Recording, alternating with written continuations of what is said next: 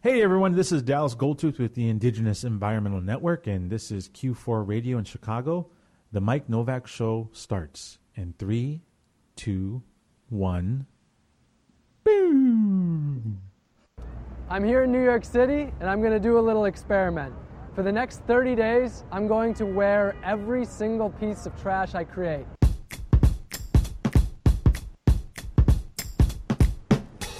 I'm to live just like the average American, creating four and a half pounds of trash per day. I'll eat, shop, and consume just like the average person does. I won't turn down any trash that's offered to me, from flyers and plastic bags to straws and cups. Why am I doing this? Because trash is out of sight, out of mind. Most of us throw it in the garbage can and we never think about it again. I want to know what would it look like to hold on to every single piece of trash I create for an entire month.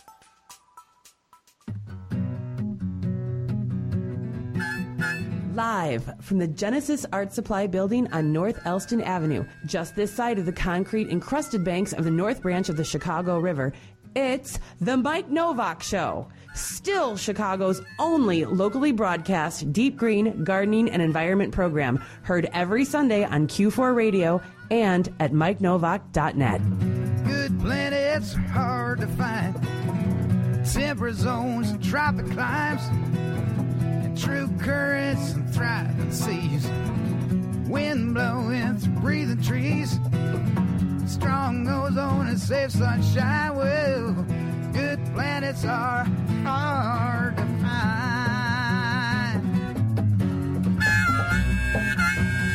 It's a long way to Tipperary.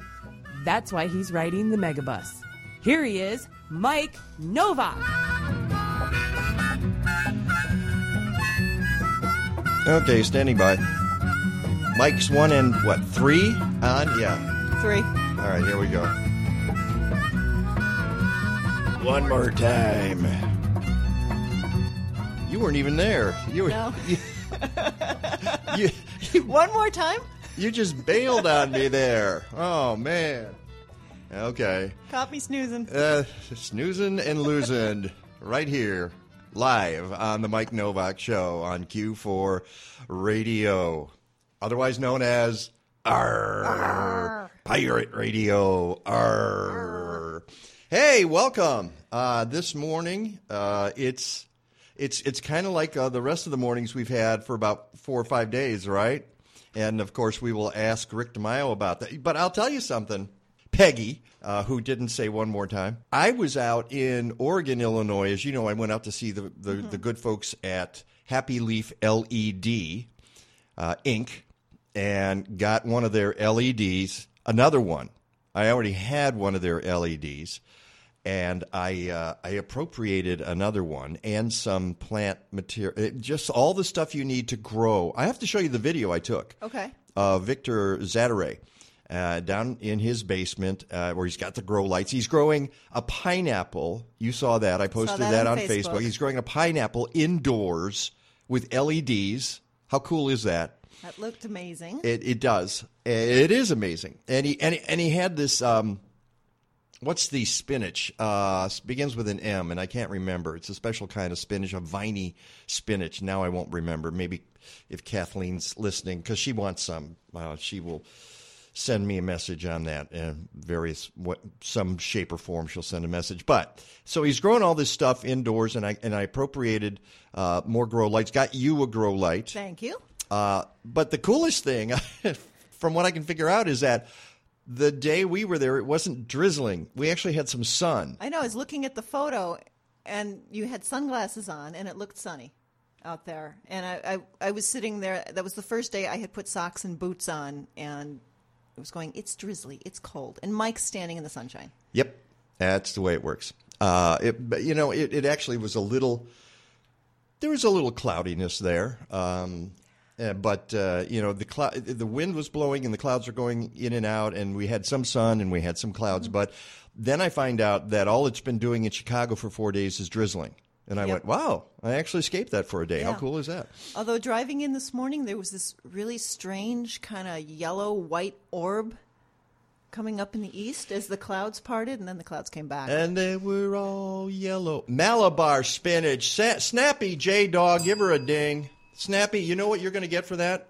I am giving you a um, Marshall strawberry plant. I was going to give it to her anyway, but uh, thank you, Snappy J. Malabar spinach. Um, Victor and Polly had this amazing pot, and they were growing Malabar spinach up.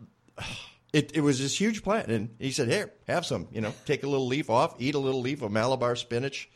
Um, pretty amazing stuff. I think if if you see it, you want to do it. That's that's what you want to do. So, uh, but that uh, that's neither here nor there, and it doesn't have a whole lot to do with today's show because um, we got a ton of people on the program today, starting with Rob Greenfield, the dude making a difference. Uh, Rob, I know he's listening right now on the Skype Rooney, and uh, we will get to you in just a second. Um, he. Um, He's having fun in New York City, in Nueva York. He's gaining weight in a new way. in a new way, a new way to gain weight and lose weight, conversely, because you've got to walk all that around.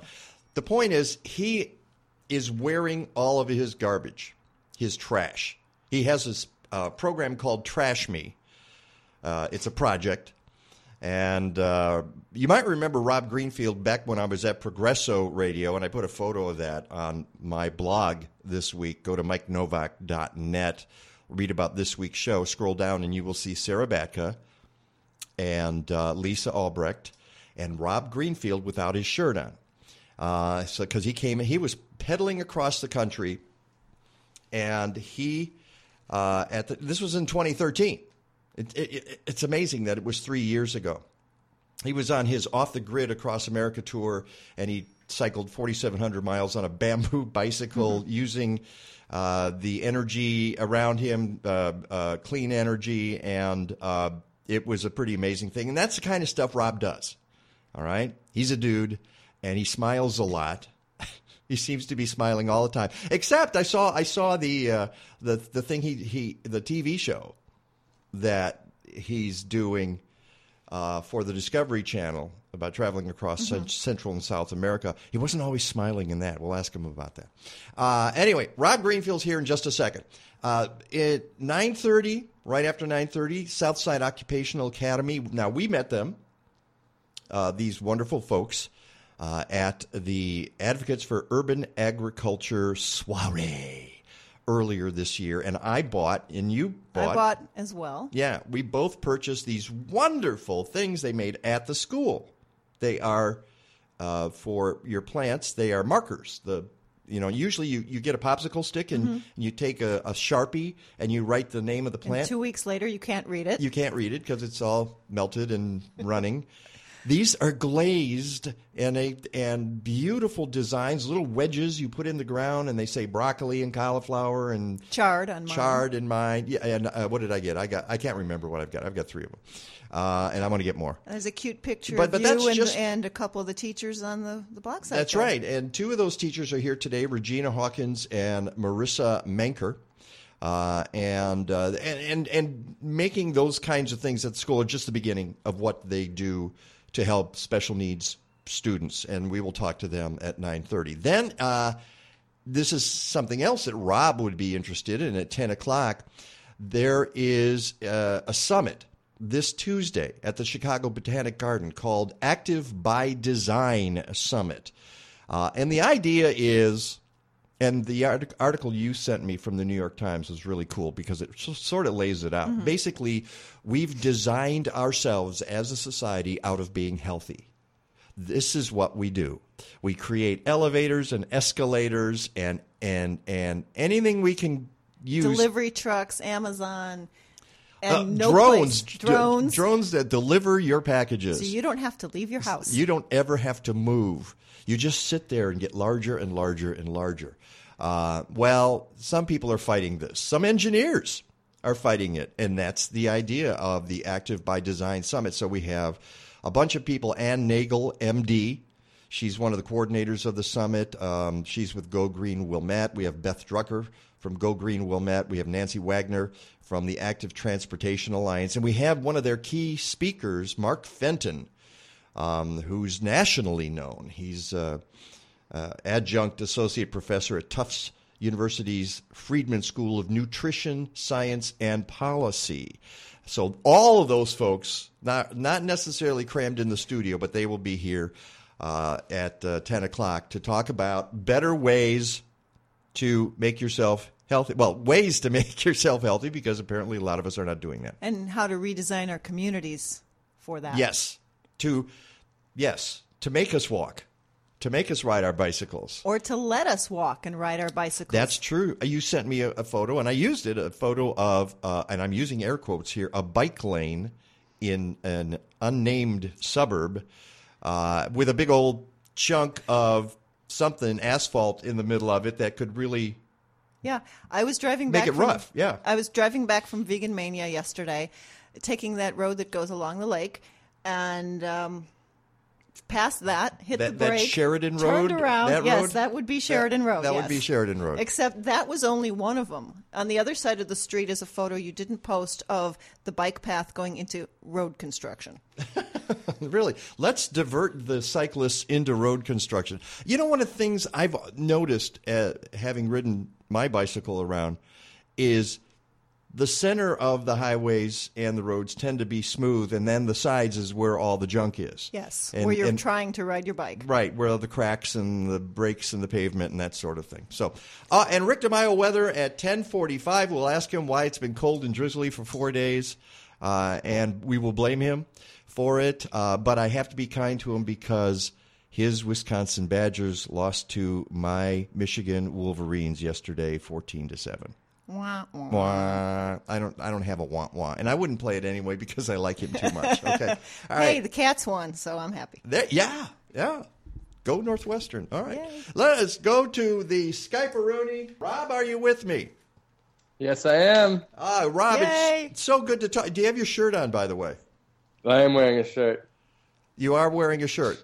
Actually, that sort of leads into our question, uh, or my well, one of my questions, but I, I will save it for the moment because you got to describe what you're doing. Uh, you, you should know that Rob is an activist on steroids, not not literally, of course. Uh, but uh, when you do something, Rob, you do not do it in a small way. You just don't. That sounds like an accurate description. Yeah, you have. Uh, you've gone. You've gone around the world on your adventures, and they're all sort of with the idea that we can have a better planet, right? Yeah, absolutely. It, they're, all of my adventures are designed to wake people up about different environmental and social issues that we're currently dealing with, and uh, give people solutions on how they can be a part of, you know, a part of a, a world that's more sustainable, environmentally friendly, and more socially just.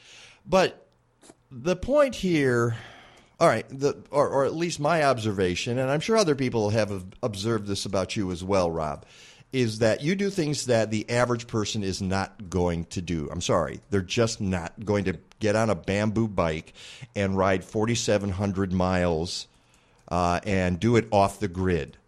All right. That's correct. Yeah. and and I admire the fact that you can do it. How does that translate to the average person? I mean, you're out there doing stuff that nobody else can possibly do simply not just because of health matters because but because they might not want to. They might think Yeah. it, it's crazy. Exactly. So what I do is I take the concepts that I think are really important to, you know, for individuals and all of us to adapt into our lives, but I do it in a very extreme manner to draw massive attention to it so that I get mainstream media and really get people that don't normally pay any attention to the things we're talking about, whether it's growing some of your own food, shopping at the farmer's market, buying more sustainable products, you know, conserving water and electricity, uh, reducing the amount of trash we create. I do them these things in an extreme way, so that way um, we're able to talk about it on the mainstream media and hopefully inspire people to, uh, you know, the idea is always here's what you, you know, you're not going to maybe do things as crazy as I am, but here's the little things that you can do to make a big difference in your life and in your community. I guess what you do is something we call EE, extreme environmentalism. You could call it that. Yeah. yeah. I, I definitely, that's an accurate statement. I'd say. but it works. I mean, people do pay attention to you. Uh, and, and, and I guess the question I was asking is do they then act upon what you've pointed out, what you've uh, illuminated by your, Yeah. your actions? Well, that's the reason I'm still doing it. You know, three late, three years later after being in studio with you is because um, I get positive uh, comment. You know, I get positive affirmations every day from people telling me about the small changes in, that they're making in their lives. Whether it's you know they're starting to eat more local food, or they've uh, you know started to drive their car less and they're riding a bike more, or um, you know they're don't, going and doing trash cleanups from the beach, or just things like that. So you know, a lot of times it's small things, but then I also get messages from people that are aspiring activists, and um, they say, you know, this inspired me to um, start this Facebook page that's all about educating people on uh, plastics or things like that. So it's a combination of people making little tiny changes, but also inspiring people to make bigger changes and uh, be vocal about it to to really uh, affect positive change out there. Uh, all right, so let's talk about your latest, uh, and then we'll, we'll even get into some of the other stuff. But the latest is called "Trash Me, Baby." Uh, you have to put "baby" on the end of that, and uh, you are wearing, uh, folks. Literally, you got to see the video, which I've linked to at MikeNowak.net. Uh, Rob is literally wearing all of the trash he creates for 30 days. What day are you in it right now? Today is day 14, so tomorrow's the halfway point. And how do you have any idea how many pounds of trash you're wearing right now? So yesterday morning was 39, so it's probably up to about 42. So I'm average, I'm creating three pounds of trash per day on average, is what it's coming out to be. Which is actually a little less than you anticipated. Yeah, so the average American creates four and a half pounds of trash per day, and I was, you know, my plan was to try to simulate that, but I quickly realized that rather than trying to so much simulate to create the exact four and a half, what I'm doing instead is I'm just trying to live like the average person. I'm not going out of my way to try to create exactly four and a half. Instead, I'm just shopping like the average person does, eating like the average person does, and just kind of do, going about the average, you know, the normal way of life that most people are accustomed to, and seeing how much trash that's personally generating for me. And right now, it's about three pounds a day, which is about, I guess, a third less than what the average person produces. But you know, the thing is, I don't. A lot of things that uh, add up are people who who have yard waste. Uh, you know, that's a big one, or people who have you know a baby with diapers, and so I Sure. don't have a, I don't have some of those sorts of things. Uh, Uh, but I am I, but I wanted to, to get your idea of what you keep saying the average person. I, I, I want to know what your idea of the average person is. What does the average person in your mind do? What are they buying? What are they doing? Well, so so how I'm kind of doing that. So the the main reason I say average is just based on the EPA statistic that the average person in the United States creates 4.4 pounds of trash per day. So that's really what I'm, you know, that's really what I'm basing it off. And obviously, in you know, in in, in reality, every human being's tra- every human being and every human being's trash is unique. So there is not exactly so much of a clear picture of the average. But what I'm doing is instead of, you know, like for example, 99% of Americans are not vegetarians or vegans. So for so for the month, I am also not a vegetarian or vegan like I normally would be. Um, and then most most people when they go to the grocery store, they buy packaged foods like things in boxes and bags and cans and things like that, rather than what I normally do is I eat, uh, you know, an unpackaged, unprocessed diet. So I'm just doing things. Also, the average American eats fast food once a week, which obviously fast food has a lot of packaging from it. Another thing is that the average Wait, person. wait, I got to stop you there. Only Okay. once a week? Average? I don't. Where did you get that statistic? Yeah, that's what I read online. I expected more, but everything I've been able to find online is that the average person only eats fast food, fast food about once a week. But I did expect more. Yeah. Interesting. Okay. Yeah. Hey, hey, maybe we should give the average American a ding here. Uh, uh, they get that ding though, not the beer ding. not the beer ding. Okay, they only get a regular ding. All right. then- you know, yeah, I, no, I have. I've suddenly have hope for humanity, Rob. Okay, maybe I gave you some false hope though. Don't don't count on it. Well, they might only have fast food, but they have a big pizza box three days a week. See, that's the thing. Like you, you have your, um, you have your, uh, you know, your frozen pizzas and things like that that have a lot of packaging. The other thing that I'm doing is that the average person in the United States wastes 20% of all food that they purchase. So I'm also wasting 20% of all my food. So that's what I mean by average. So you, uh, so you are, you're only eating eighty percent of the banana and then uh, tossing the rest, putting it. And, and and folks need to know he's wearing this uh, food and the, the the waste actually the waste uh, that he produces uh, in plastic, which uh, he's got. You've got strapped to you somehow. You've created some sort of um, baggies that you w- wander around in. Is that right? Yeah, so this, um, I, you know, the challenge is so in a, in a month, the average person creates 135 pounds of trash. So it's it's no light business. It's you know it gets pretty heavy. Um, so I had to have a specially designed trash suit. Um, and this woman, Nancy Judd, her business is Recycle Runway. She makes eco. She's it's called eco couture fashion out of wasted materials. So I I hired her and I'm working with her for this. And she designed this suit. It took her 125 hours, but it has all of these clear pockets that expand, or you know, they expand out so that I'll be able to add more, um, you know, trash as I go, and it will. The idea was, you know, the whole idea is I got to make it. The the visual is what the whole idea is to create a visual so that people can see how much trash that they're creating, and uh, it's, so it's all about like setting it up in a way where where people can really see the trash and relate to it and visualize it. So how can I ask this, Rob, other than so how are you keeping keeping yourself fresh? Let's put it that way. That's a good way to put it. so, how that works? Raise your hand if you're sure.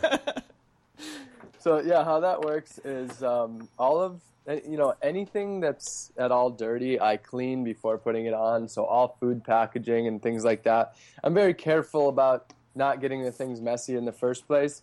But I so I clean everything that can be cleaned, and then other things I'm putting into triple Ziploc bags, so that there's no way. So food waste, for example, goes into you know triple Ziploc bags, so there's no way it'll ever uh, spread uh, or anything like that. And then underneath the suit, um, I can wear different clothes every day, which I can take off and clean, so that the suit doesn't actually get sweaty and and dirty. And So- that leads me to the question I was going to bring up earlier.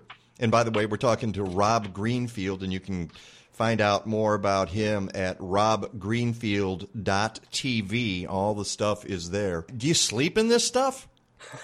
So my original plan when I first came up with this project was act- which was actually about two years ago, was to wear it for every waking moment. So I'd put it on the moment I got out of bed and take it off uh, only before going to bed. But I realized that that just wouldn't have been manageable. I'm only 14 days in, and it's hard to just move around. You know, already having a little, little bit a of leg pains. So Yeah. what I'm doing is I'm only wearing it. Um, everywhere I go. So as soon as I'm, you know, ready to leave the house, I put it on.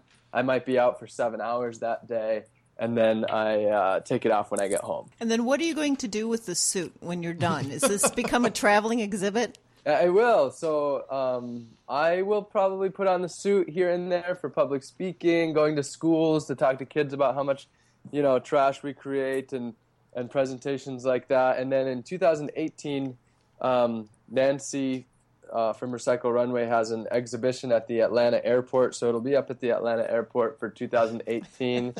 um, so yeah, it'll it'll live on. It won't actually. Why, why, this why is at the Atlanta airport? You're doing this in New York City. Maybe he likes Delta. Um, it could be. It's because uh, she already had something set up there. Oh, so okay. She, she just had an exhibition because she does a lot of different trash fashion, and she already had an exhibition, so she's including this and that. And and you know the suit when you're in it, and again, I I I urge people to go take a look at the video because it's thoughtful, thought provoking, but also funny, and and I'm sure that's part of what you're doing. It's humorous. Yeah, Uh, it, it- absolutely. It, treats our trash in a humorous way while calling attention to the issue. You look like uh, an astronaut from some bizarro world. All right, that's all I can say. It's it's weird. It's it's it, you know you need a helmet, uh, some kind of helmet as well. I think, but you know, seeing you on the subway and seeing you uh, walking down the street and people looking at you, it's pretty funny. So then I'm a trash tronaut. Uh, whoa! Give the man a ding. All right, you get a beer ding for that one. I was reading some of the comments uh, uh, on the video, and they have to do with I can't believe that uh, you're you're going to Starbucks. What's the matter with you? But that's the whole point, isn't Yeah. it? Yeah. So the idea is that you know if if I had all organic foods and stuff like that on there, then the most most people wouldn't be able to relate to the package, relate to what's on there. But what I'm doing is I want to I'm putting on what I'm doing whatever the average what whatever's normal in the United States, so that people will be able to look at it and say that's me, that's the trash that I create. So I'm just I'm trying to create it to be as relatable as possible. Uh, and like you said, I'm trying to make it also very, very funny and entertaining. And that's for me, you know, as an environmental activist, that's one of the areas where I've been really, I feel like where my success has come from. And that's just, you know, trying to do these things in a way that is in your face. I mean, I'm running around covered in trash, it's in your face, but it's not in a negative or scary tone. So it's like, it's more inviting and it gets people excited to learn and be a part of it rather than have that bit of like fear or being turned off or th- something like that. No, I get it. And as I said earlier, and you probably heard it, you're you're always smiling. Um, you're like the most cheerful um, doomsayer I've ever seen. Uh, yeah, yeah, I keep it I keep, I keep it pretty cheerful. Uh, and and and I, and I appreciate that. It's a little jarring uh, at, at times, but uh, I get it. Uh, but it also this thing leads to some of the other work you've done that I want to touch on before I have to let you go. One of them is the dumpster diving. That is this is that's continually part of what you do, isn't it? Yeah, I've been doing that for about three years. Just before last time I came on uh, with you guys, it's uh, you know, of course, the reason I do it is to raise awareness about food waste, um, and that's something that obviously is not going away anytime soon. And it's another one of those visual ways to really get people to to see something like pe- I, honestly people are always excited about dumpster diving so it's a great way to get people thinking about how much food we waste and uh, get talking about hunger as well Well, let's talk about that for a second. You say they, they get excited about it, but they're horrified by it at the same time. W- what is wrong with that way of looking at it? the horror being horrified The horror, yeah, because you obviously are not dead. Uh, You did not get sick, uh, and you have found you you fed yourself while cycling across America by dumpster diving. Yeah, definitely. So, I mean, the fact is that in the United States, we throw away about uh, we waste about half of all the food we produce. The statistics out there, uh, some of the most regarded ones say we waste forty percent. But from everything that I've seen and really all the people that I've talked to, the truth is that it's probably more, and it's it could be half of all the food that we produce. You know, a lot of people when they think of food waste, they think of um, you know, a half-eaten plate of spaghetti or you know an apple with a bite out of it. But the truth about food waste is that a vast majority of it is still delicious, nutritious food that's never been touched by uh, you know a consumer's hands. It's, it's you know we're talking like millions of pounds of uh, vegetables being thrown away at a time that have, that are at better than you'd see on the grocery store aisle a lot of the times. So um, that's the idea: is showing people it's good quality food that's being thrown away. Yeah, I guess I guess the point you're making is that uh, it doesn't get sold. It goes to supermarkets, it goes to other places, and is not used. And what do they do? They're throwing it in their dumpsters, uh, and often not even composting it. You know, you you could almost make an argument. Well, at least it, if it's being composted, it's being put to some kind of good use. Uh, but not even that. Am I right? Yeah, yeah, not even that. I would say, I I don't know. I don't have a, a for sure statistic, but it's it's well over three quarters of all food wa- food waste at grocery stores uh, and restaurants is not composted. And I would say it's it's over ninety percent is not composted. All right, let's. So, what is the secret to dumpster diving? There are people out here who would who would never do it in a heartbeat, and yet you uh, were able to survive on it. There are people who do this; they survive on it. What's the key to doing it smart? So the key to doing it is getting in your car or, or, or on your bike and going to the grocery store, but instead of going through the front doors, just going around back, opening the dumpster, and if it's full of perfectly good looking food, taking it home and eating it. Yeah, It's- but, but but but I guess the point I'm making is how do you know what's good and how do you know Okay. what might be dangerous? So what I do is I, I, I would recommend using food common sense. So first, there's th- you know there's three using three senses. Look, uh, you know you're first you looking at it, then smelling it, and then tasting it. So how it works is you look at it. If it looks totally fine and you can't see any problem with it, then you move on to smelling it. If it smells totally fine and you don't see a problem with it, then you can taste a little bit of it. And if it's not tasting spoiled or anything, it's if it goes through those three basic steps, and most of the time you'll see it. It's a loaf of bread that has no mold on it. That's inside of you know two sealed bags. Of course, it's fine. So you don't even Yeah. have to use those other senses sometimes. But it really comes down to that. If an apple is in a box full of 30 other apples and there's nothing else touching it, you take it home, you wash it, and that apple's fine. So it's it's really about just really about once you see it, you'll see like okay, this stuff's dirty, this stuff's clean, uh, and you'll see that it's definitely still Uh, Okay, so what you're saying is common sense. Use your It is- co- use your common sense. Yeah, it uh, it is common sense, and that's really what's putting the food in the dumpster in the first place. A lot of the times is a lack of common sense in the first place. So you have uh, people throwing away food because it, the date on it says suggested sell by date, and the date's after. But the reality is that's just a suggestion. The food's still good, and if we used common sense, we would know that instead of just looking at a, a number. Well, if Rob, if we used common sense, we wouldn't be continually washing our hands with uh, antibacterial things all day long and setting ourselves up for the ver- Superbugs. superbugs, right? The very thing Yeah. that we're trying to protect ourselves from.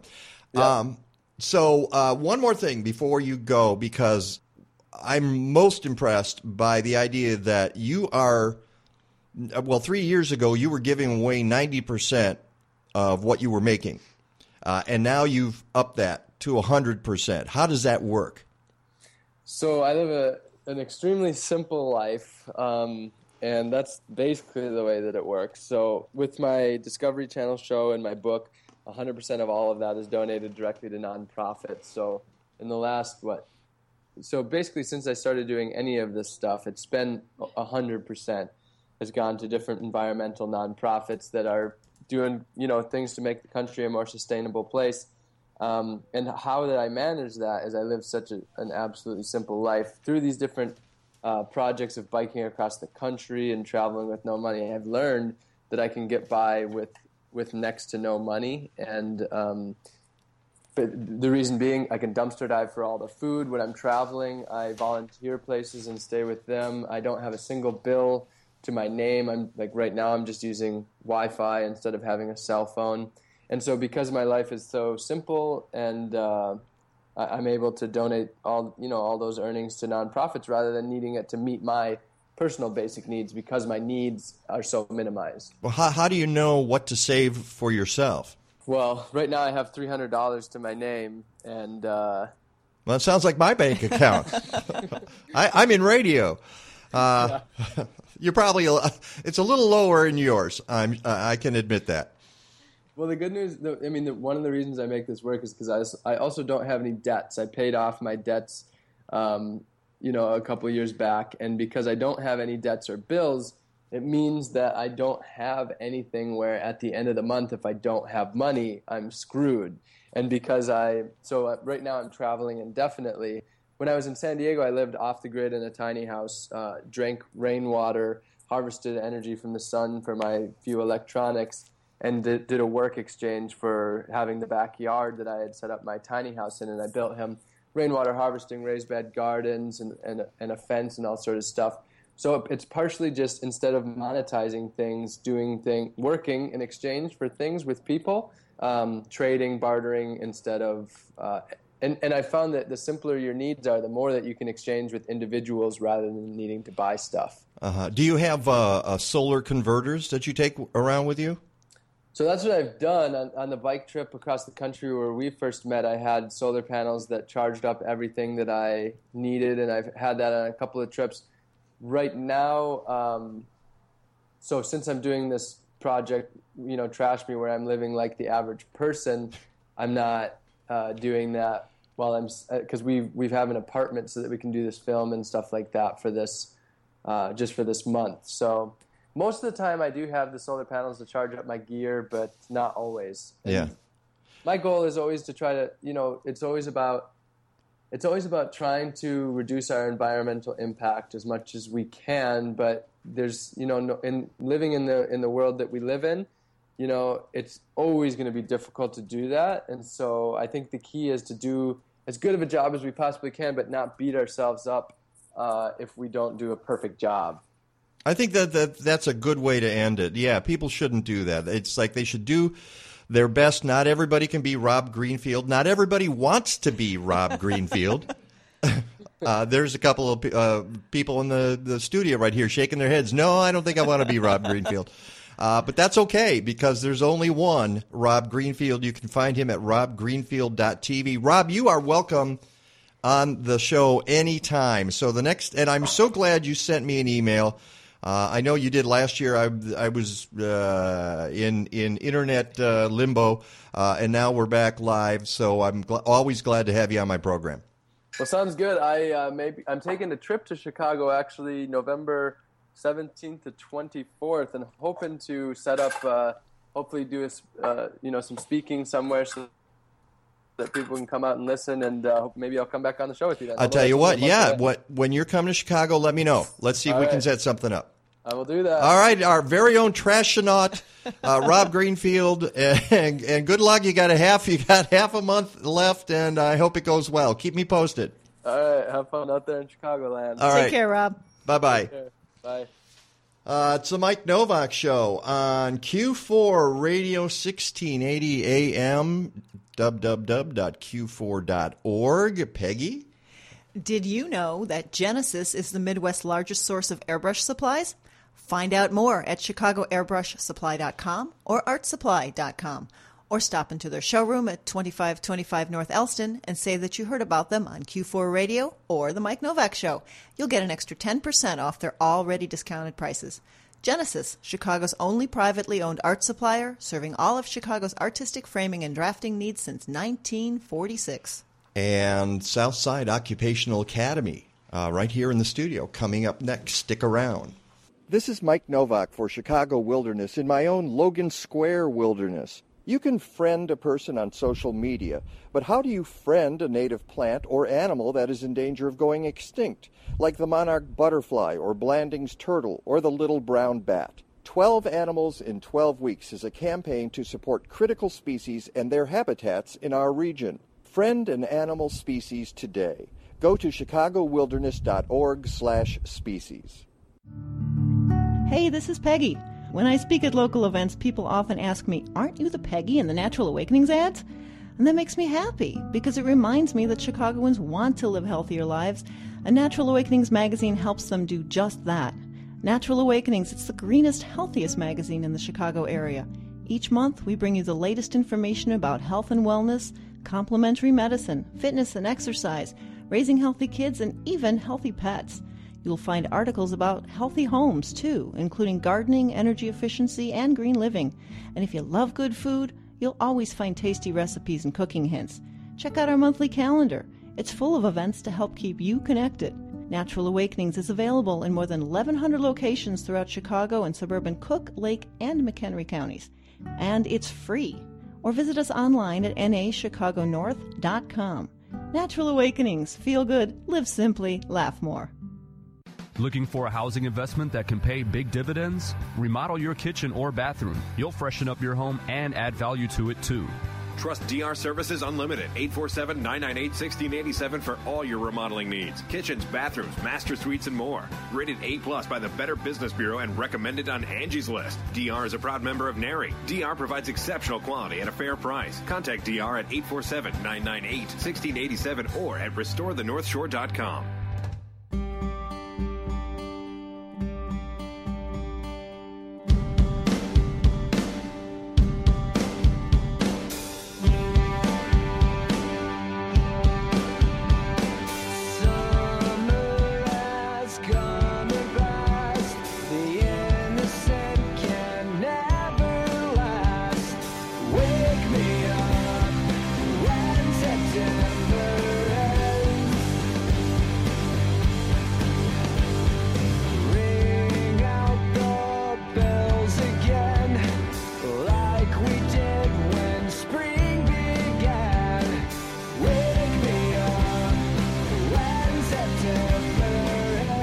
Well, I guess we'd better wake up because September ended two days ago.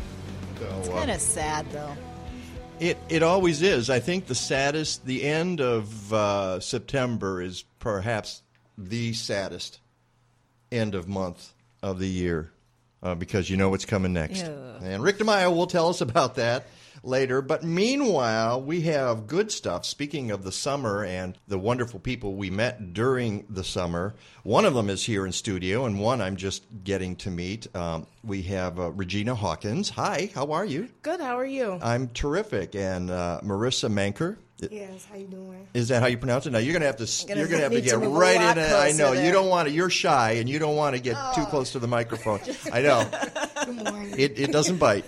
Uh, She's soft spoken. Peggy bites, but not the microphone. Okay. Uh, and they're from Southside Occupational Academy, and we met you guys, or uh, we met uh, Marissa at uh, the uh, Advocates for Urban Agriculture. And. Regina was there. Were you? Did I? Did I, I'm sorry. Um, I bel I'm not sure. I remember meeting Peggy. Okay. so we may not have crossed paths. Yeah, and, and we met Glenna, who's not here this morning. Right. I remember, and there's a photo I have with Glenna and Marissa on, on the website. I don't know if you got a chance to see that. So, Oh, we'll have to check it out. yeah, yeah, yeah. Go to MikeNowak.net, M I K E N O W A K. Dot net, uh, but it's so great to have you guys in studio, um, and thank you for all the good work you're doing. Uh, obviously, well, why don't you, one of you explain to me the basic premise of Southside Occupational Academy? Well, it, it is a vocational school for students aged 16 to 22 who have special needs. And we focus on life skills and job training skills. Um, we're hands on school, so it's not your typical classroom. Um, my classroom are two raised bed gardens and a greenhouse and an orchard. Really? Yes, and we also have other classes like car wash, where they actually wash cars, laundry, dish room. Okay, what, what do you need to teach somebody about washing a car? That's what I want to know. Well, you know, our students uh, they have varying uh, capabilities, abilities. So we we like to give them the best chance possible for them to have some meaningful job skills and work experiences for really the options that are available to them. Okay, and and your option is is horticulture, Horticulture, that's right. Uh, and and that's that's kind of the connection here to this show. Right. You're teaching uh, your kids there, and how old are the students? uh, 16 and 22, so they're young adults. Um, Sixteen to twenty-two. Yes. Okay, Uh, they're young adults. They come to us. but this is a high school, Yes. right? Okay. Yes. Great. Um, when you when you have special education services, you are entitled to ed, uh, school until you are 22 years old. okay. So we take those students. I did not know that actually. Yeah, we're so we take those students who are kind of in between. Uh, Sure. Normally, they're typically they're about 18 to 22. They finish their uh, typical high school career, and now we're giving them some extra services and job training before they hit adulthood. Uh, and do you have any sense of the success rate of what you do? Um, I'm, you know, I don't have a number on that. I wish I did, uh, but you know, we do pretty well. We really try to push in. We have a community and career uh, program that they go out to different sites and they do internships in hospitals and uh, restaurants, Navy Pier, uh, the Shedd Aquarium, McCormick Place. University of Chicago, Mercy, Trinity, and they, they get real on the job training in these sites. So we do have some students who are fortunate enough to, to be able to stay on at those sites after. Marissa, what's your specialty? um, growing things. Uh, uh, yeah, so you're also uh, into the growing things. yes, her and I actually share a classroom together, so um, my specialty is growing things. Now, uh, is it all outdoors or indoors and outdoors? Uh, how does it work? Um, we do indoors too, so we actually have like when it get cold outside, we have a greenhouse. So during the during the winter months, we're um, growing things inside the greenhouse. Is it is it a, a, a greenhouse that was built specially for the school there? Yes, actually, it's an actual greenhouse. It's actually attached to the school Mhm. and it's functioning. And we're doing pretty well of getting it actually up and going to Yeah. a point we can actually grow things and they're pretty good now. Hey, well, what have you uh, been growing this year? Um, this year now we're going to start doing hydroponics. Um, we're trying to do lettuce. What we're going to do lettuce so we can actually um, give it out to the local community uh, food-based programs so they can have extra food. And because we're in Englewood, so you know it's like a food desert there. So we're trying to get the kids to be aware of um, you know food, food that's needed in the community for those who can't afford to go out and shop healthy. So we're trying to grow now, produce a mass quantity of lettuce in the greenhouse so that we can donate into the food banks. Isn't lettuce a tough sell though? I mean, it's easy to grow. That's one one of the reasons why you grow it. Right. And as you, and, and with your students, I'm, I'm sure there's a lot of satisfaction in growing lettuce. but everybody wants tomatoes, okay? Yeah. And they want and they want green peppers. You know, not no, not not lettuce so much. I mean, maybe even spinach. Uh, You know, spinach is. We were talking about Malabar spinach earlier in the show. That's that's a little sexier than than lettuce. Yeah. Uh, you know, we're growing. I'm sorry, we're growing spinach as well, and uh, greenhouse tomatoes and and green peppers as well. Oh, okay. Um, but we found, you know, we have to find a balance between teaching and doing. So it's a learning experience for us as well. Um, we we know that we can successfully do lettuce, so we'll go with that for now. you know, our students do do all of the work, and, and they're most successful with Mhm. that. So then, you you know, recently we Marissa did research on different types of just greenhouse vegetables, Right. vegetables that are successful. So we just, um, I just, you know. Purchase some seeds, and we're going to give that a try, Mhm. and then hopefully go from there. And actually, tomatoes was one of the seeds. Tomatoes was one of the seeds. uh-huh. So over the but over the winter, it's going to be mostly the leafy greens. Is Yeah. that it? Yes, yes. But there are tons of recipes that you can actually do with the leafy greens that people don't know about.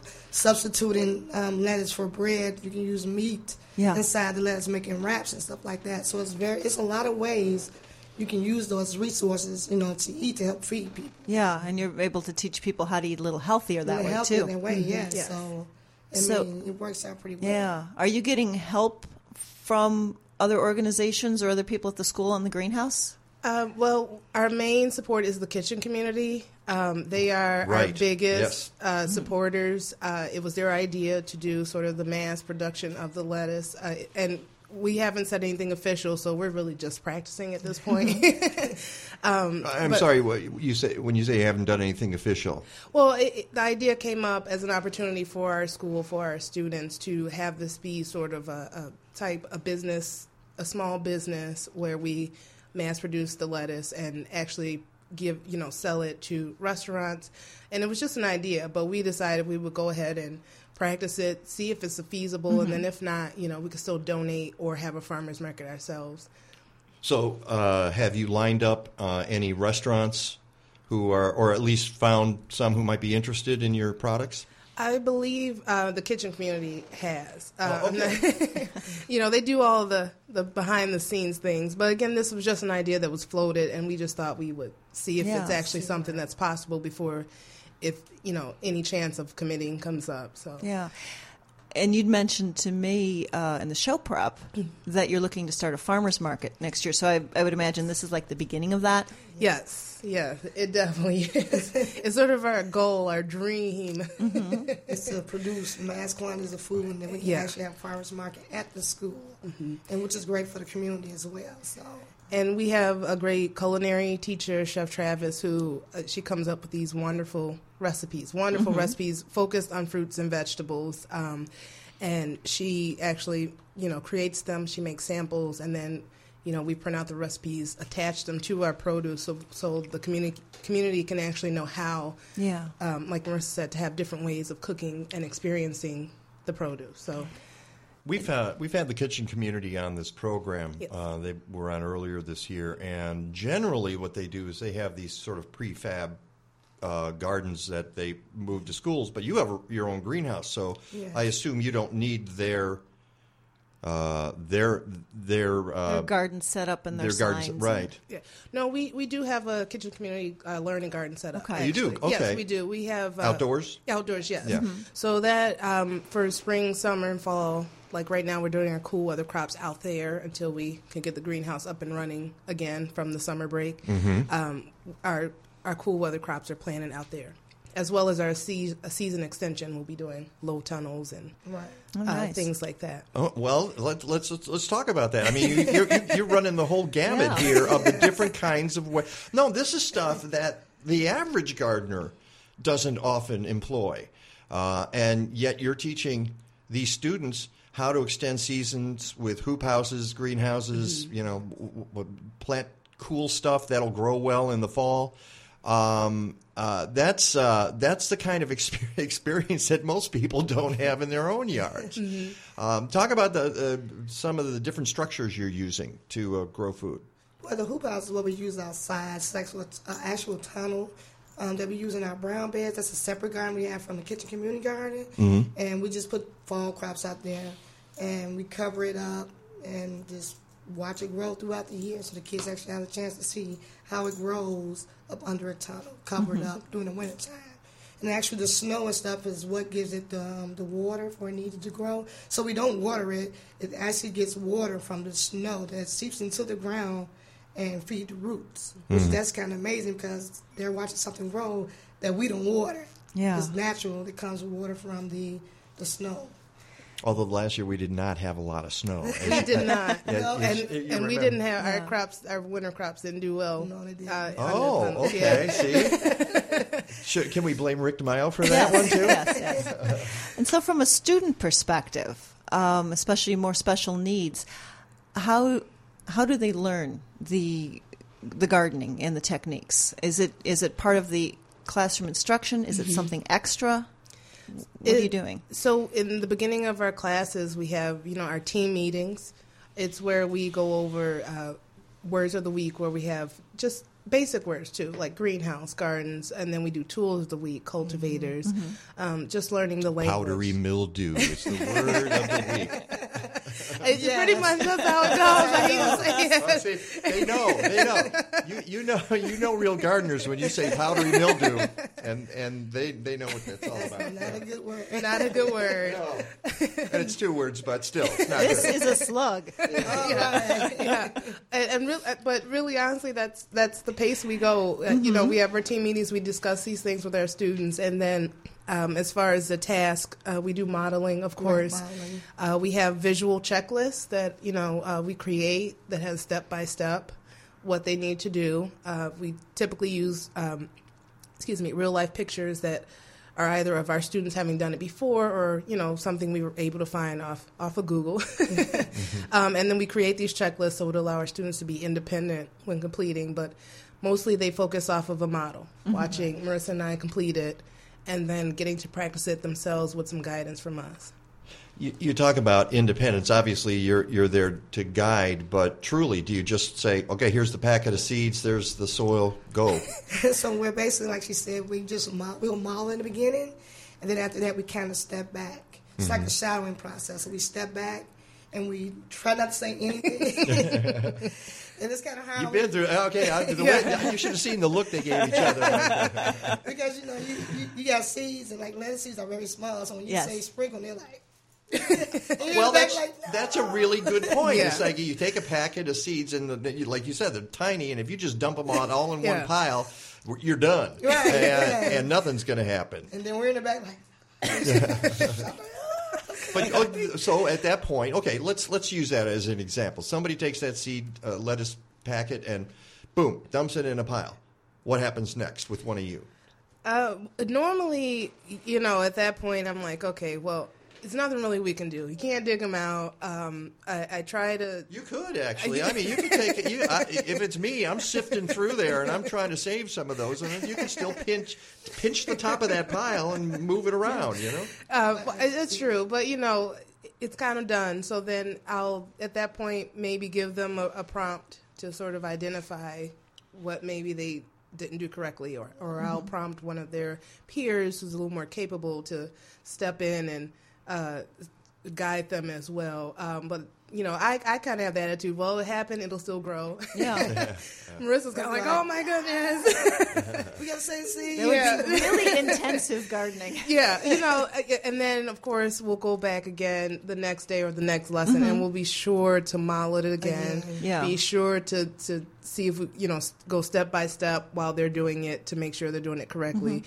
So um, it's all about just you know reteaching, um, and just slowing things down sometimes, and and that's what we do. And usually, usually they always eventually end up getting it. Yeah. Yeah, Uh, even even Even the rest of us, even me, even I get it eventually. Son, I, I, I figure these things out. So, what would your ideal be for this program? Where's it going?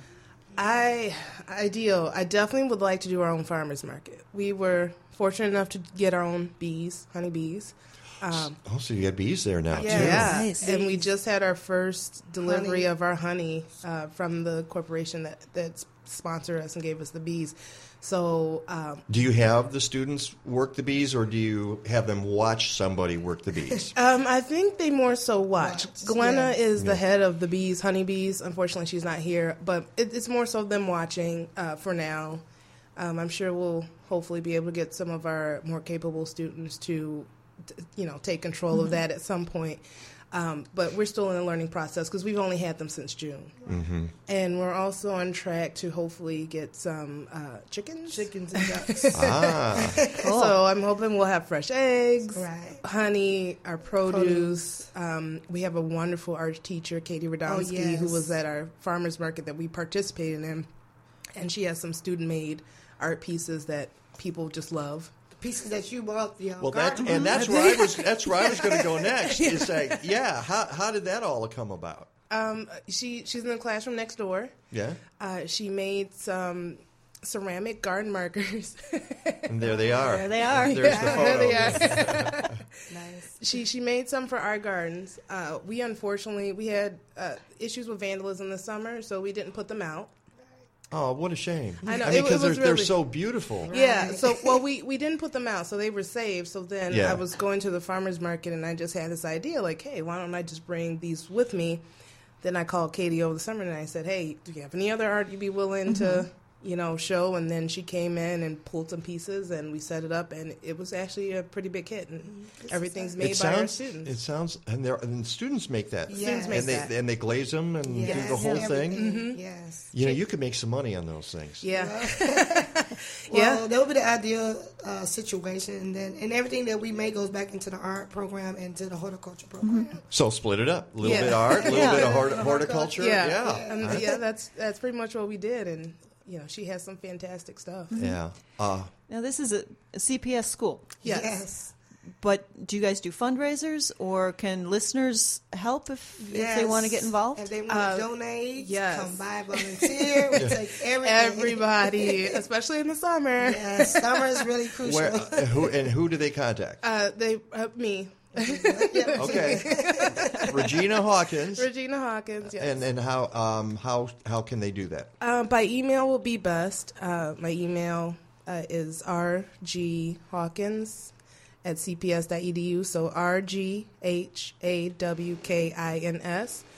Or if you look up Southside Occupational Academy online, you can go to there's a teacher or staff directory page. Find my find my face or my name, Regina Hawkins, and then it'll it'll link you to inf- phone information as well as email information. So R.G. Hawkins. Whoops. Oh, uh, not what? Yes. Oh, you've got it. She's already got it written down. She's already got it. Okay. All right. In Regina's handwriting. In my handwriting, in my lovely handwriting. Show me up again. Okay.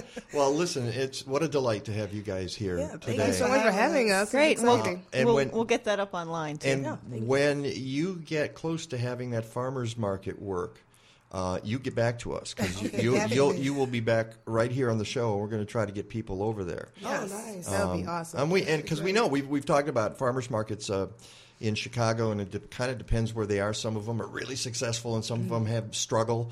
Uh, in fact, we're going to have a show about that very soon about how do you make a successful farmers market, um, and maybe. Um, you guys can uh, be part of that. Who knows? Or, or, or if we get some good information, we'll pass it along to you, whichever way that We works. definitely appreciate Yes, it. that would be Uh, awesome. So Regina Hawkins and Marissa Manker from uh, Southside uh, Occupational Academy, uh, and again, that uh, website is southsideacademycps.org. If you want to write to Regina and help her, you've got the uh, what's the, what is that, Peggy? RG Hawkins at cps.edu. Uh, so there. Okay, now let's make sure I've got the right thing up. Here we go. All right. Thank you guys, and uh, I hope we see you Thank soon. you. Thank you very much. Thank you. You're listening to the Mike Nowak Show on Q4 Radio. Stick around for the second hour. We're going to get on our bicycles and get out our, our, our walking shoes and see what happens. Captain's log, stardate 42326.1. The Enterprise is under attack by an apparently hostile life form. Mr. Worf, status report. Inexplicable, Captain. They appear to be perambulating vegetables. We are being stalked by stalks of asparagus. That is incorrect, Mr. Worf. Asparagus officinalis, or killer asparagus, was the subject of a very popular 21st century tome by the brilliant author Mike Nowak. Mike Nowak. I'm familiar with his work. Mike Nowak was one of the smartest, funniest people in the horticultural world of the 21st century. Sound red alert. Shields up. Tell me more, Mr. Data. He has been variously compared to Mark Twain, Dave Barry, and Edgar Allan Poe. Edgar Allan Poe, author of my favorite children's stories. Captain, I am attempting to access a copy of the masterpiece. Hmm, it seems to be available online at aroundtheblockpress.com. Aroundtheblockpress.com. Aroundtheblockpress.com. Yes, Mr. Worf. Yes, Captain. Aroundtheblockpress.com. How many times can I say it? Good afternoon, gentlemen. I am a HAL 9000 computer. I became operational at the HAL plant in Urbana, Illinois on the 12th of January, 1992. My instructor was Mr. Langley, and he taught me to sing a song. If you'd like to hear it, I can sing it for you. Yes. I'd like to hear it, Hal. Sing it for me. It's called Daisy. Daisy, Daisy, give me your answer too. Welcome back to the Mike Nowak Show, still Chicago's ah. only locally broadcast deep green gardening and environment program. Broadcasting live every oh. Sunday from the Genesis Art Supply Building on North Elston Avenue on Q4 Radio and at MikeNowak.net. Here he is again, Mike Nowak.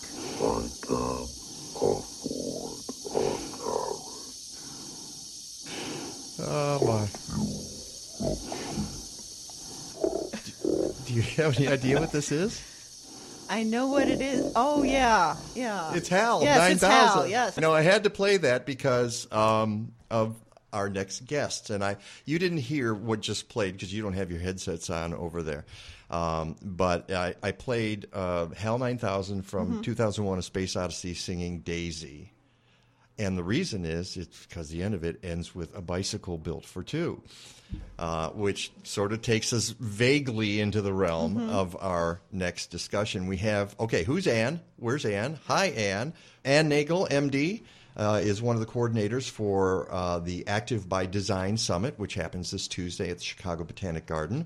Um, Beth Drucker uh, is there, and she's uh, with Go Green Wilmette and one of the coordinators also. And Nancy Wagner uh, is uh, the outreach manager for Active Transportation Alliance. Uh, and you guys are going to have to move right into the microphones when you speak. I know you're you're kind of sharing here. Uh, welcome to the show, first of all, and um, you guys must be pretty excited about what's going to happen on Tuesday. very much so.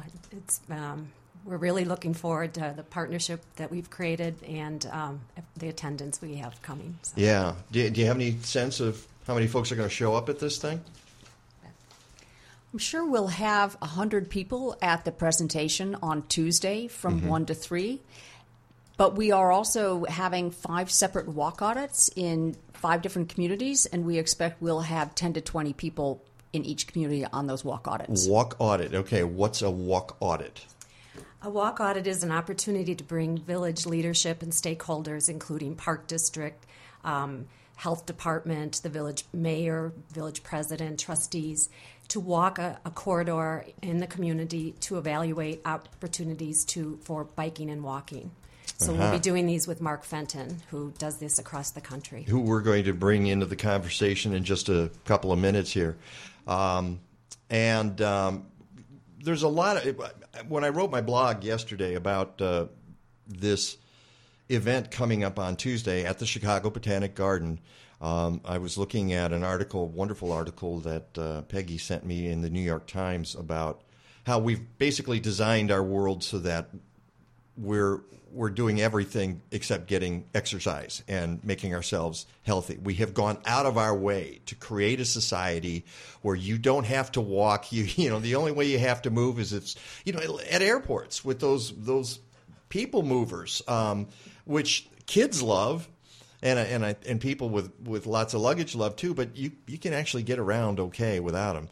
Um, but that's the kind of thing we do. I've always thought they were just sort of goofy myself. Um, uh, and now there are probably studies that show that I'm the goofy one about it. I don't know. But so we have to backtrack here, don't we? We have to kind of do a pivot and go, wait a second, we've been going in the wrong direction. Um, uh, and it's time to make our cities uh, more accessible to uh, bicycles and to walkers and that sort of thing. I, I, I'm give you a classic example. If you if you travel down, let's say Randall Road, okay, um, on the far western suburbs, or what's the other one, Lagrange, um, and they have all these mega malls along the way. What's the one thing you don't see off the highway? Sidewalks. They do not exist because the idea is nobody walks there. There's no point in walking. Uh, and it's kind of disturbing, isn't it? It's a, it's a little odd. So that's kind of where we've we've gone with our society. So how do we fix that? Who wants to kind of just jump well, I, in? I think um, when you talk to Mark, he'll address like the four key elements of a designing a community that will attract people walking and bicycling. So um, that's what you're going to learn at the Botanic Garden, and those are key takeaway points. And I probably let him elaborate a little bit on that, what those are. But Mhm. again, the malls were designed that you get there by car, and our roadways have been designed to travel. How can we get there quickest and fastest in our our, our vehicles? And there's a big t- there's a turn of that, and I think people are understanding that it's important that we can get places by walking and bicycling. Um, you know, those are the key things. Um, healthy. Um, the government is also saying healthy people 2020. They're encouraging us to walk for any um, any of our daily things of, of about, about a mile, and bike if it's under five miles to get on your bike and get there. Mhm. We kind of forget that we can do that. Oh yeah, it's it's really it's really not that hard, uh, and and but sometimes you if you're not in the habit of doing it, you don't do it. Uh, it's very interesting, and I, and I said it on the show earlier this year, and I read something recently um, that really struck me and, and has become my new mantra. Uh, and somebody said, "Bad habits are hard to break, but so are good habits." because once you get into that mindset it you know and i and i like to think about that in terms of like bringing your bag to the store or recycling or i guess you could say using your bicycle i should be better about that myself um, and if i can get into that good habit you you find you do it over and over again it's not that hard it, Yeah, and, and I think a lot of the habits that we may have all developed growing up, the kids aren't doing now. I grew up in the city, Belmont and Central. My high school was in River Grove, straight down Belmont, Mother Guerin at the time, now it's Guerin Prep. And if I wasn't taking the green limousine, as we called it, I took my bike. Now kids aren't taking their bikes. The parents say it's not safe. You, it, there's no bike lanes for them to go in, or in the suburbs, they're afraid to let their kids take the bike. Um, I know kids that bike to say Elm Place in Highland Park, and the parent, the other parents are like, "You let your child bike," so they're being raised in this Bubble. atmosphere, yeah, in this bubble of you can't take your bike and you can't walk. I'd like to ask How do we Nancy. break that? Yeah, Yeah, I want to ask Nancy about that, um, and also the idea that uh, uh, one of the things that I wrote about yesterday was while Chicago was just voted by Bicycle.com as the most bike-friendly city in America, there's also six people who have died riding their bicycles in the city. Yeah. That's that's an issue too, isn't it? It is, and and we are we are um, delighted that Chicago is being recognized for all of the progress it's made to making to make biking uh, safe and easy because that's the goal of the Active Transportation Alliance. We want people to feel very comfortable and safe and not stressed at all when they go out and take a walk and ride on their bike. Um, and Chicago is making strides. So, for example, the 606 um, which, bikeway which, has and I've ridden my bike on there, and I and I kind of feel sometimes like you're taking your life in your hands when you do that. But it's like riding. Well, there's strollers, there's skateboarders, there's roller skaters, there's there's there's people jogging, there's people walking, and it's like that if you've ever ridden along the lakefront as well. It's like it's it's all shared, but not everybody's on the same page. I'm so glad you brought that up because because the city is reconfiguring the lakefront trail to make a, a separate lane for cyclists and a separate lane for, for walkers and joggers. That makes sense. You've got to do Makes that. total sense. Uh, because, uh, like I said, uh, not every you can say on your left, uh, and people go, "What? Huh?"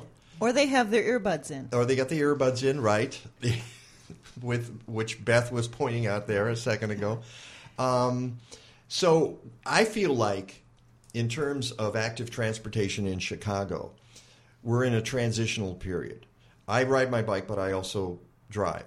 Uh, so I can see both sides of this thing, and the drivers feel they feel like their territory is being um, invaded, uh, and they get chippy.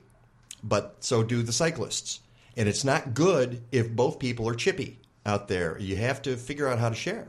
Exactly, exactly. And cycling's not going away anytime soon. No. So, so the goal is how do we design our roadways to make it again safer and more comfortable for both? And and we Active Trans always encourages uh, drivers and cyclists to obey all traffic uh, rules at all times and be predictable. So. And and and that's and that's a key, being predictable. But uh, there are a lot of irrational folks out there, um, and it's it's you know even if you're just driving, uh, you're dealing with with that, and and everybody's got their own mindset. And are you having a good day? Are you having a bad day? Um, that sort of thing. You brought up the comment about cyclists obeying the rules. Um, I know one of the things that I see in some of the suburbs is cyclists not stopping. Cyclists do roll through. Yeah, cyclists rolling through, many of them rolling through. How how does that fit into making a more active design? I mean, are there ways that can accommodate the cyclist who doesn't want to stop at every stop sign without them hitting pedestrians, hitting other cars, or hitting each other? Well, uh, so cyclists should be responsible Mhm. for stopping at stop signs. Period. Um, they have to obey uh, the the traffic rules. Although I will say one thing about that. If you've ever watched Cars, 999 out of a 1,000 do not actually stop. They roll through. They come close to stopping, but nobody stops.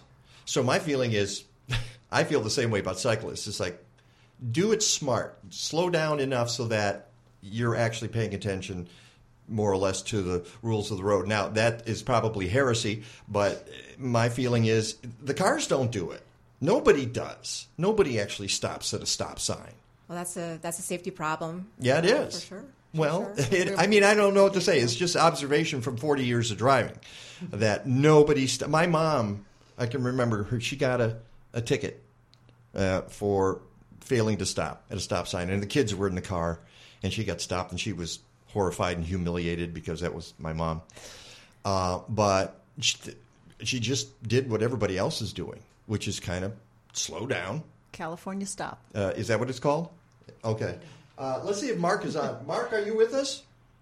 I am. How are you guys? Oh, great! Good morning. It's, it's good to have you uh, uh, on the program. That's Mark Fenton. He's a national public health planning and transportation consultant, adjunct associate professor at Tufts University's Friedman School of Nutrition Science and Policy. He's an author, and he's going to be speaking this Tuesday at the Active by, Devi- uh, by Design Summit at the uh, Chicago Botanic Garden. So good to have you here.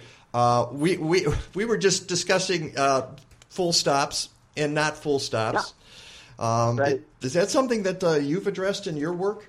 In general, we take the bigger picture, which is to say, let's design the system so that everybody tends to behave better by design. So what you really want to do is build a system where uh, pedestrians, bicyclists, drivers all make better decisions because the system sort of encourages them to. So you're starting to see, for example, signalized intersections, signal lights or stop signs being replaced in some places with like roundabouts. Even neighborhoods, for example, they'll put in a mini circle instead of a stop.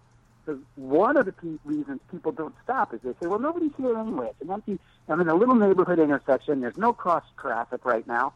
Why do I really have to stop? And I'm not justifying the roll through, by the way. Um, but if you design, for example, a small mini circle there instead, it, it urges them to slow down, take note, but not necessarily come to a full stop if there's no, necess- no necessity. Um, so in general, the, the goal is let's design a system that operates really logically for everybody, all users, and most importantly, safer for everybody, because that's the real big win. Yeah. So what are what what is at the uh, the forefront of smart design these days in terms of active transport? That's a great question. There are really kind of four big piles. Pile nine, number one is sort of what we call mixed land use. We, we realize that the last 30 or 40 years, modern suburban style zoning really discouraged people from walking and bicycling and doing what we call active transportation. So, you know, having a mall over here and a bunch of housing subdivisions over here and a giant consolidated school over here and what we'd call an office park over here, you know, you had to drive between all of those. Think most of suburban Chicago, for example, right, or lots of it. Especially stuff built post World War II. We kind of went in that direction. In the modern era, you're seeing people go back and kind of retrofit that. And there's a great demand. People want to live back in town centers. So, uh, and I'm not just talking downtown Chicago, but, you know, even towns around the city, for example, uh, are, are redeveloping their downtowns, right? And they're having, you'll see retail on the first floor with apartments or condos above that. Neighborhoods, you know, the old uh, uh, in-town neighborhoods are being revitalized. Uh, some folks are, you know, either rebuilding existing housing or even adding like backyard apartments, a little uh, granny flat over the garage. So you're increasing kind of the net density. So we're creating more vibrant neighborhoods. And then that can support things like the neighborhood corner store, the coffee shop, the little pub. Uh, and so you get that kind of neighborhood scale life, all of which, of course, is within walk and bike distance. So that's kind of the first big pile is mixed land use, having things within proximity rather than spreading it out. And, and it's important, and you know, you're seeing it. You're seeing it around the region there. The second thing is the network. We were just talking about it, the network of facilities. And that's things like sidewalks, bicycle lanes, multi-use pathways. Um, some of it is, you know, take the old rail line uh, and turn it into a bike corridor uh, or a bike path. Um, some of it is along waterways and riverfronts and things like that. So, of course, you know, the famous Lakeshore Trail everybody knows about there, but there's lots of other stuff like that happening around the region and around the country. Create a network so that I have a choice and, and I have a safe choice to walk or bike. Don't have to start the car if I don't want to. Um, the third thing is sort of what we would call micro scale design. At, at a destination, how is it designed? So, again, think about the last 30 or 40 years. The standard mall had a giant parking lot, and the buildings were set way back. And If you showed up as a pedestrian, your final barrier was that you had to play a game of Frogger to get across the parking lot to the front door, right? Yeah, absolutely. And, and, and, and now we're talking about maybe we should bring buildings back up to the street and, you know, and worry about things like street trees and awnings and benches and um, a bike rack. So these attributes of design, a wide sidewalk rather than just a three, three foot, four foot wide thing that's an afterthought. Maybe make it five, six, eight feet wide, wide enough for a couple of people to walk abreast. Those details of design, even though they happen on the micro scale, have much to do with whether we'll choose to walk or bike somewhere. I often give the example. Of my mom, who's 78, on a hot summer day in Chicago, um, if she was thinking about walking to a destination, she might be more likely to do it if she knew there was a bench in some shade along the way where she could take a break. Even though a bench sounds like an amenity, right, like an extra, it's really not an extra for a user who might need that break along the way. It's a, it's a necessity, not an amenity. So we, we say designing for the bicyclist, the pedestrian, the transit rider, you know, for a transit rider. The bus stop, a shelter with a bench, with a schedule, that's not an amenity, that's a necessity if you're going to stand there in a Chicago winter waiting for the bus. Um, so, so that's the third thing. And then the fourth thing, it's got to be safe and accessible to everybody. When we, when, we, say accessible, we mean somebody in a wheelchair, somebody who's visually impaired or blind. We've designed all the attributes like curb ramps at the intersection with those tactile bumps that a blind person can feel so they know they're leaving the sidewalk, stepping into the road. That's what those little bumps are there for. Um, you have the countdown timers on the pedestrian signals. I'm sure you've seen those where it tells you how many seconds are left before the don't walk. Oh, I love Um, those. I love those. that- That's right, because it helps you make a better decision, right? Yeah, If it does. If it says three seconds, again, my mom, she's not going to start trotting across the street with three seconds to go. She's going to wait for the next cycle, meaning everybody's better off. Drivers are better off because you don't end up with pedestrians in the crosswalk at the end of the cycle. So most of these design attributes you find perform better for all users, drivers as well as pedestrians and bicyclists, because you're helping everybody behave more logically, with more information, and more safely. Um, one of the simple things we do for design, you know, for safety, is they're called curb extensions. You probably notice this. At intersections, often the sidewalk kind of bumps out the width of the parking lane. So if there's a park, you know, a lane of parking, sometimes when you get to the intersection, the sidewalk sort of extends. It's called a curb extension or a bump out. And what that allows is the pedestrian can walk out that extra couple of feet before crossing, before leaving the sidewalk, and stand there. They're showing their intent to cross. They don't surprise the driver because they're not popping out from behind a parked vehicle. Um, the distance is shortened. The amount of time that, again, my mom is in the street as she's crossing is less because she's got an extension on each side. Um, therefore, she's, by the way, less frustrating to drivers because she's not out there in the way and they can see her and she's not a surprise. So it wins for everybody. Um, those kind of design attributes engineers now know and increasingly are just installing as a matter of course. Okay, uh, problem solved. All right, let's move on to the next. Uh, no, you know, and I say that uh, in jest because um, uh, there, I, I, I was out in the uh, far suburbs of Lockport, Illinois, and saw a, a Menards in a cornfield, basically, nothing else Yeah. for miles around. And I go, well, nobody's walking to that store. Uh, so while I hear what you're saying, and you say that these things might be changing, there's still a lot of rampant growth going on that we need to address, right, uh, Mark?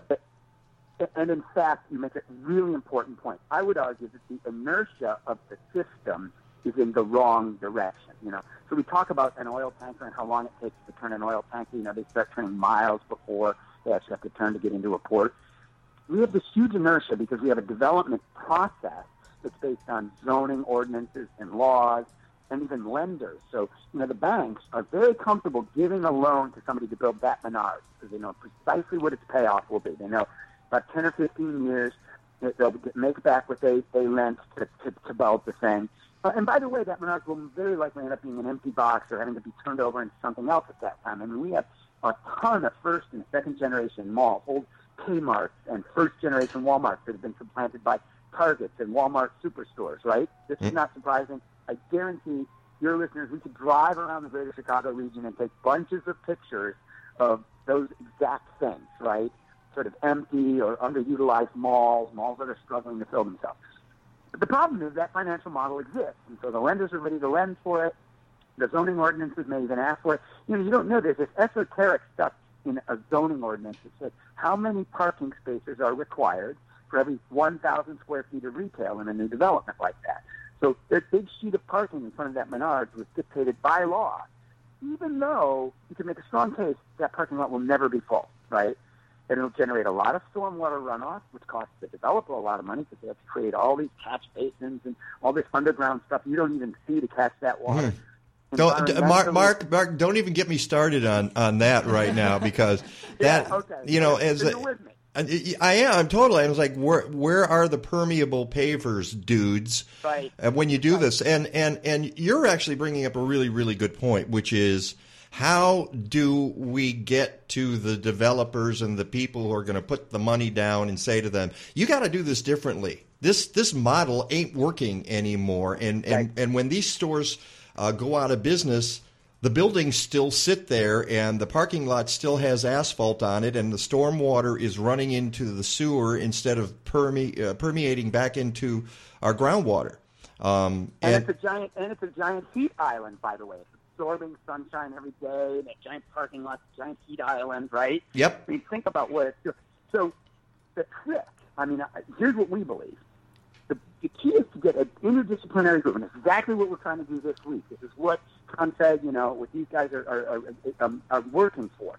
Create an interdisciplinary group that includes certainly local advocates, people from health and planning and transportation that think about this stuff, some of the environmental groups, but also folks from economic development that know about the new model, the one I was talking about a moment ago, and know that there are lots of people making really good money doing this new version, right?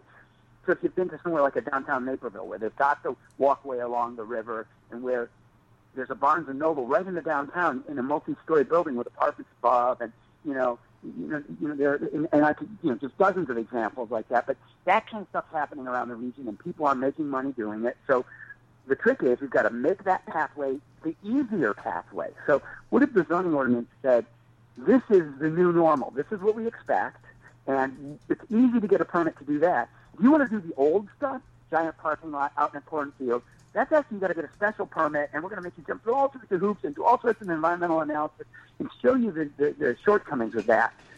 Instead, give us this new model. So we want elected officials, and indeed we Mhm. want, um, you know, planning board members and yes, developers, people from the private sector in this conversation. The successful communities have built interdisciplinary groups, have had thoughtful conversations about just what we're talking about, and said, because I'm not an anti-development guy. Indeed, I say we need housing, right? We're going to all go shop, right?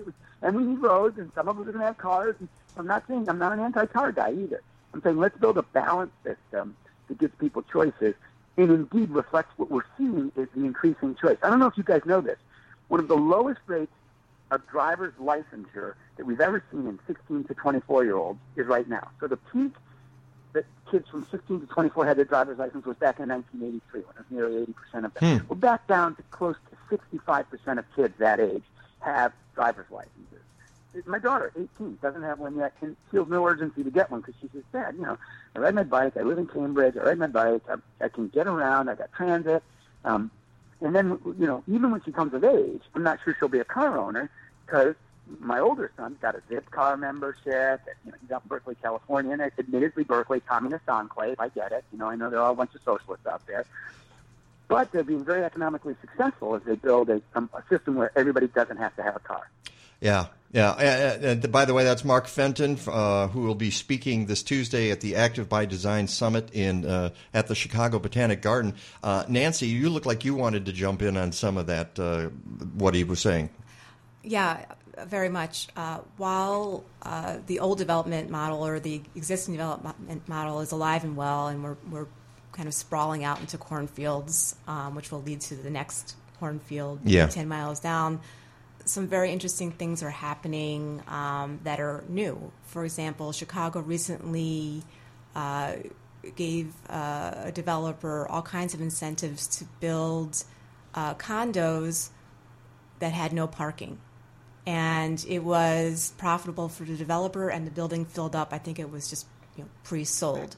Uh, so that indicates there are shifts going on. Chicago has just built 100 miles of, uh, of bike lanes. I guess we got like 148 since 2011, and more on the way.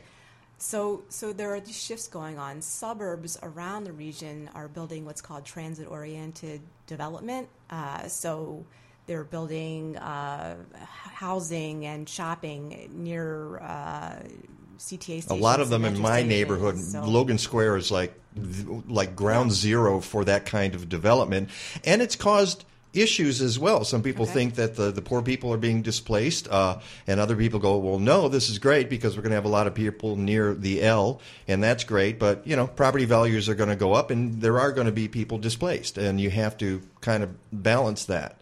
Uh, and I'm sure Mark has opinions about that as well. Um, but yes, go, go ahead.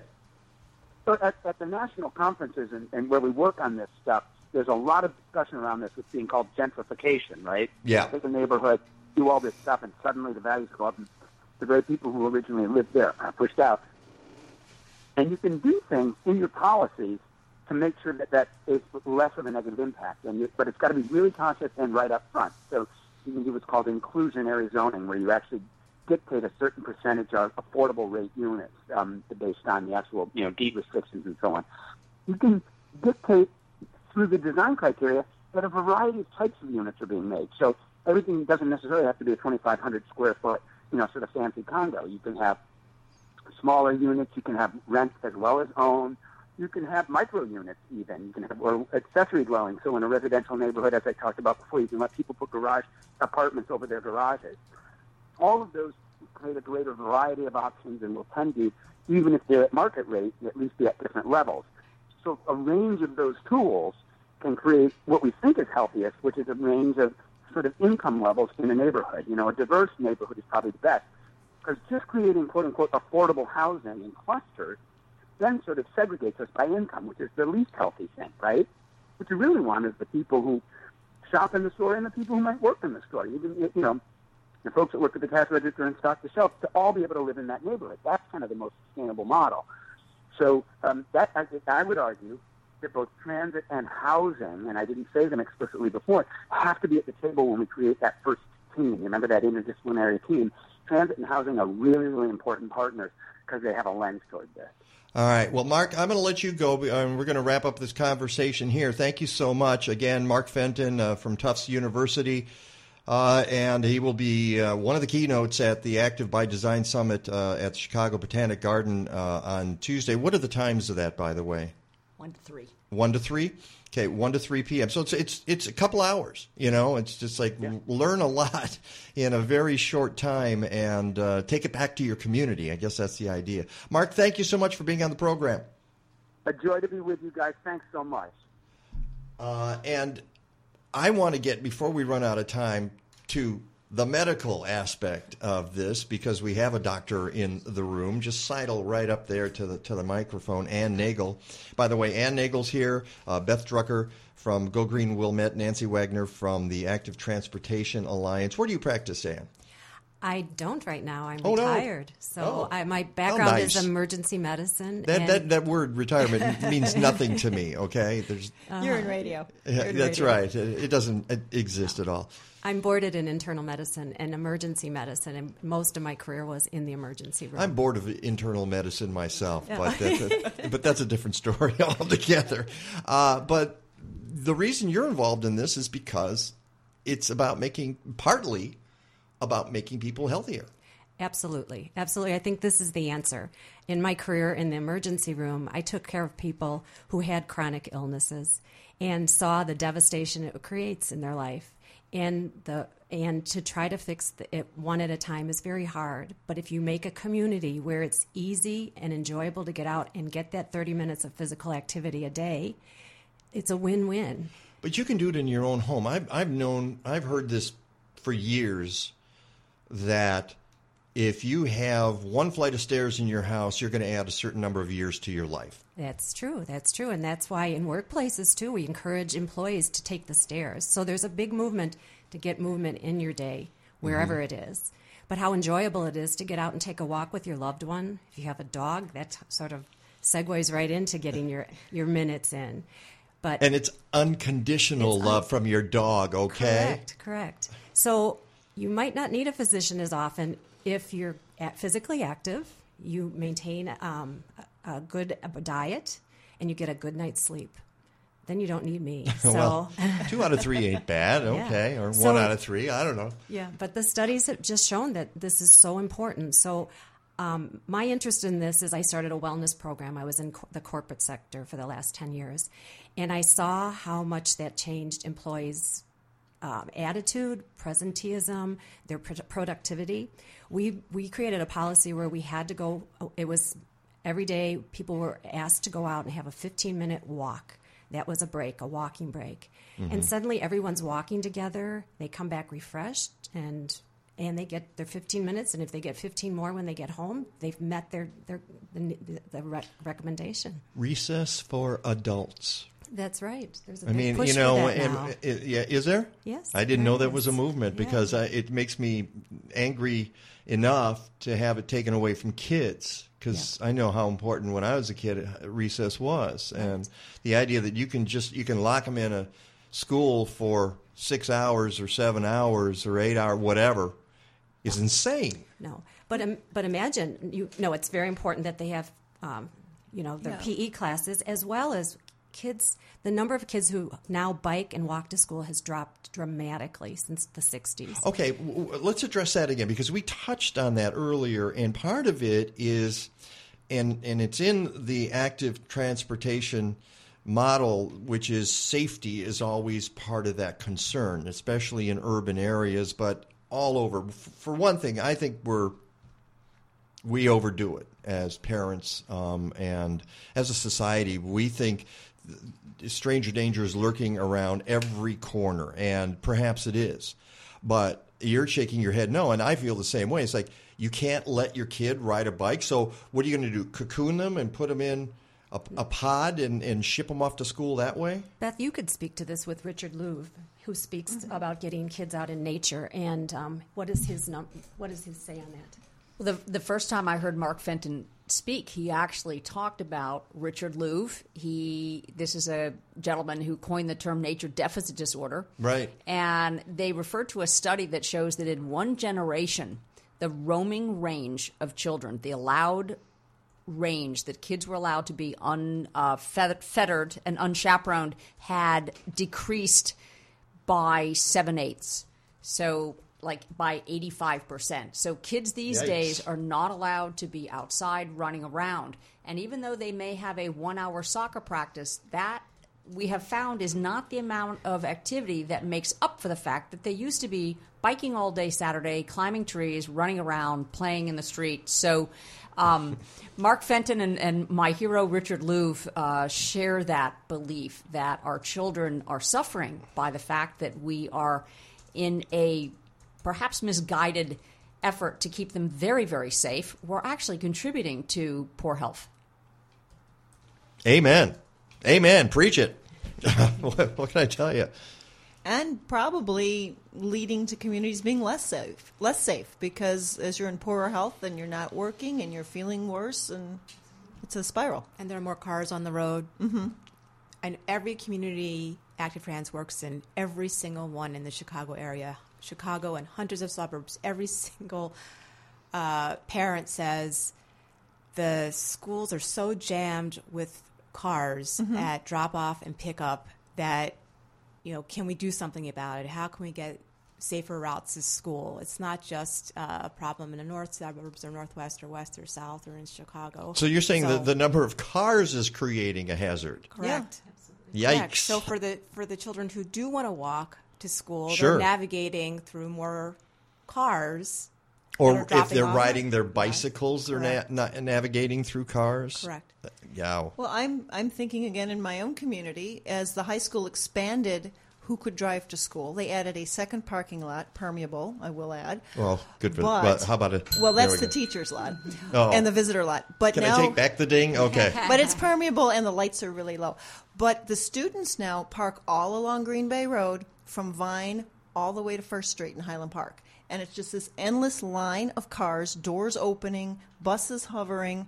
There's no place anybody can ride a bike there to get to Mm. school because of all the extra cars. So the one word I did not mention about Tuesday is free, which uh, I, I need to tell people uh, to encourage them to be at the Active by Design Summit at the Chicago Botanic Garden uh, from one to three. And it's free, yeah. So you, you get all this great information. Maybe um, you know you can go out there and change the world Uh, maybe you can just make your family a little more active. Maybe you can influence uh, your your legislator or your city councilman or whoever. Um, it's it's little steps here, and and but the important thing is steps, walking. So there you go. I would just like to say this um, CONSEG rep- represents 19 communities uh, in the north north suburbs and northwest. Yeah. suburbs. Okay. Explain that. Yeah. There's a, there's the Consortium of North Suburban Environmental Groups, or CONSEG. I'm so glad you brought that up. Explain what CONSEG is. because she chairs. This was a group that was started about three years ago. The, we have three main purposes. One is to help each community that's in that wedge, the north and northwest suburbs, to start a community based environmental group. Then we work together to share best practices and become as effective as we can be.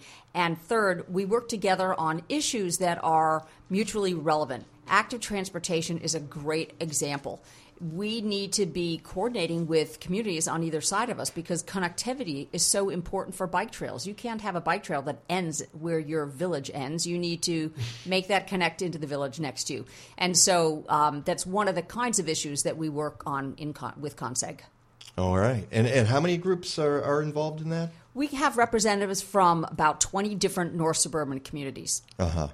All right. And we, meet we meet every other month, and we've also talked about issues like how to promote solar in your community, how to reduce food waste in your community, how to work together with faith-based communities, and it is we encourage anyone to contact us through gogreenwilmette.org.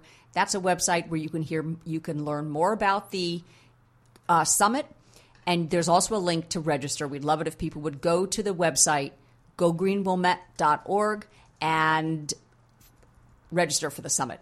Okay. And and Anne, you're going to have the final word I, here. I just want to give a big thanks to Illinois Bone and Joint Institute. Who oh is my goodness! I'm this. so glad. Let's give them a So, beer ding there. Yeah, All right. they have been just a tremendous partner. I, I, um, I was so delighted that they were will that they wanted to sponsor this. They, their message is we need to be active, Mhm. and I think they're just showing their leadership.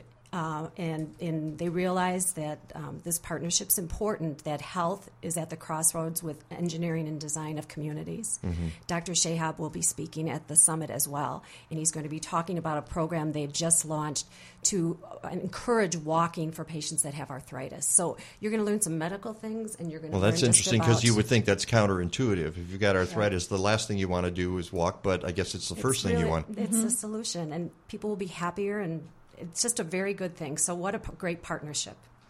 Wow, I think we got everybody in now. Finally, Yep. I think that that's all. Um, Ann Nagel, MD, Beth Drucker, Nancy Wagner. Thank you so much, and Mark Fenton uh, as well. And uh, good luck. Good luck on the the conference uh, this Tuesday, and I hope a lot of people show up. Thank you. Thank you for having us. Thank you so much. Um, last week, if you remember, we talked about giant pumpkins on this show. If you don't remember, go get some ginkgo biloba. In the uh, or walk or walk. Very good. I'm sorry, I had already turned off your mic. It was me echoing in the background. Yes, there oh, you go. walk. Uh, go walk. Uh, in the September October issue of Chicagoland Gardening Magazine, my editor and taskmaster, Carolyn Ulrich, explores the far side of pumpkin decorating based on a tradition that comes from the family that runs Gethsemane Garden Center in Chicago. If you're willing to try something different, you can terrify kids in your neighborhood in a whole new way. On the other hand, just reading my column on the inside back page of each issue usually causes people to lose a couple of weeks' sleep. Chicagoland Gardening Magazine, a publication of state by state gardening magazines, go to chicagolandgardening.com. But if you're in other parts of the Midwest or the South, try one of the 21 magazines in those regions by going to statebystategardening.com or call 888 265 3600. 888 265 3600. Spending more time at home these days? There we go. Give yourself some room. Renovate your basement or attic. You'll increase your living space and your home's resale value too. Trust DR Services Unlimited 847 998 1687 for your remodeling needs, including additions, renovations, and other home improvements. Rated A plus by the Better Business Bureau and recommended on Angie's List. DR is a proud member of NARI. DR provides exceptional quality at a fair price. Contact DR at 847 998 1687 or at restorethenorthshore.com. This is Suzanne Malec-McKenna for Chicago Wilderness. When you think of our region, wilderness may not be the first thing that comes to mind. Did you know this area is home to more than half a million acres of protected nature with thousands of plants and animal species? Our local native wildlife needs your help. Now is the time. 12 Animals in 12 Weeks is a campaign to get support for these critical species and their habitats. Sponsor one today. Meet the species at chicagowilderness.org slash species. Did you know Chicagoans are getting healthier all the time?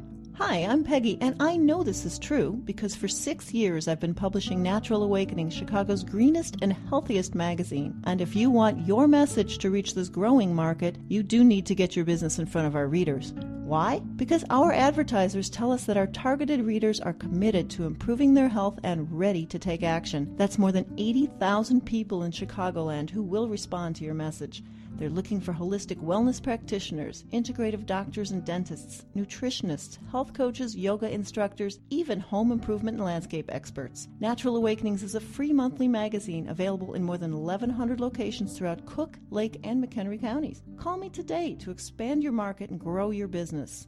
847 858 3697. That's 847 858 3697. Natural Awakenings. Feel good, live simply, laugh more.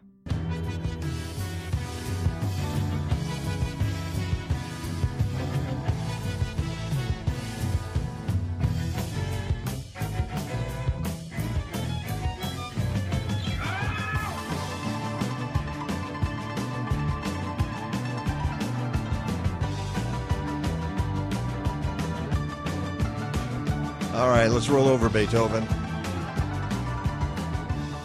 And I got, and I'm going to have to call Rick in a second here. Why don't I just? As much as I want to listen to ELO like all day long, Rick, are you there? I'm here, Mike. How All are right. you? Good morning. Good morning to you. Listen, I um, uh, my condolences to you, but the uh, Badgers put up a heck of a fight yesterday. They're a scary, scary team. Yeah, quite the quite the defense, and they got a couple of um, uh, defensive linemen that most likely in a couple of years will be playing in the NFL, and um, uh, even a running back. But you got you got to get all eleven to play on each side to make it a uh, to make it a, a, a victory. And clearly, Michigan's got the better team from that standpoint. But I think you can agree, Michigan needs a, um, a place kicker or someone who can put the ball through the upright. Oh man, it's Oh, gonna, you're hurting him. it's going to come bite us in the butt. I'm wa- it's it's going to happen. Well, they did last year. Remember the Michigan State game and that horrible punt that turned into a touchdown, and uh, the game was Yeah, well, over. that was- I, I think that was more of a bad snap at that point, but uh, but yeah, the kicker should have um, instead of trying to kick it, he just should have took it and and and laid down on the floor. and- exactly, you fall down on it, fall on the ball.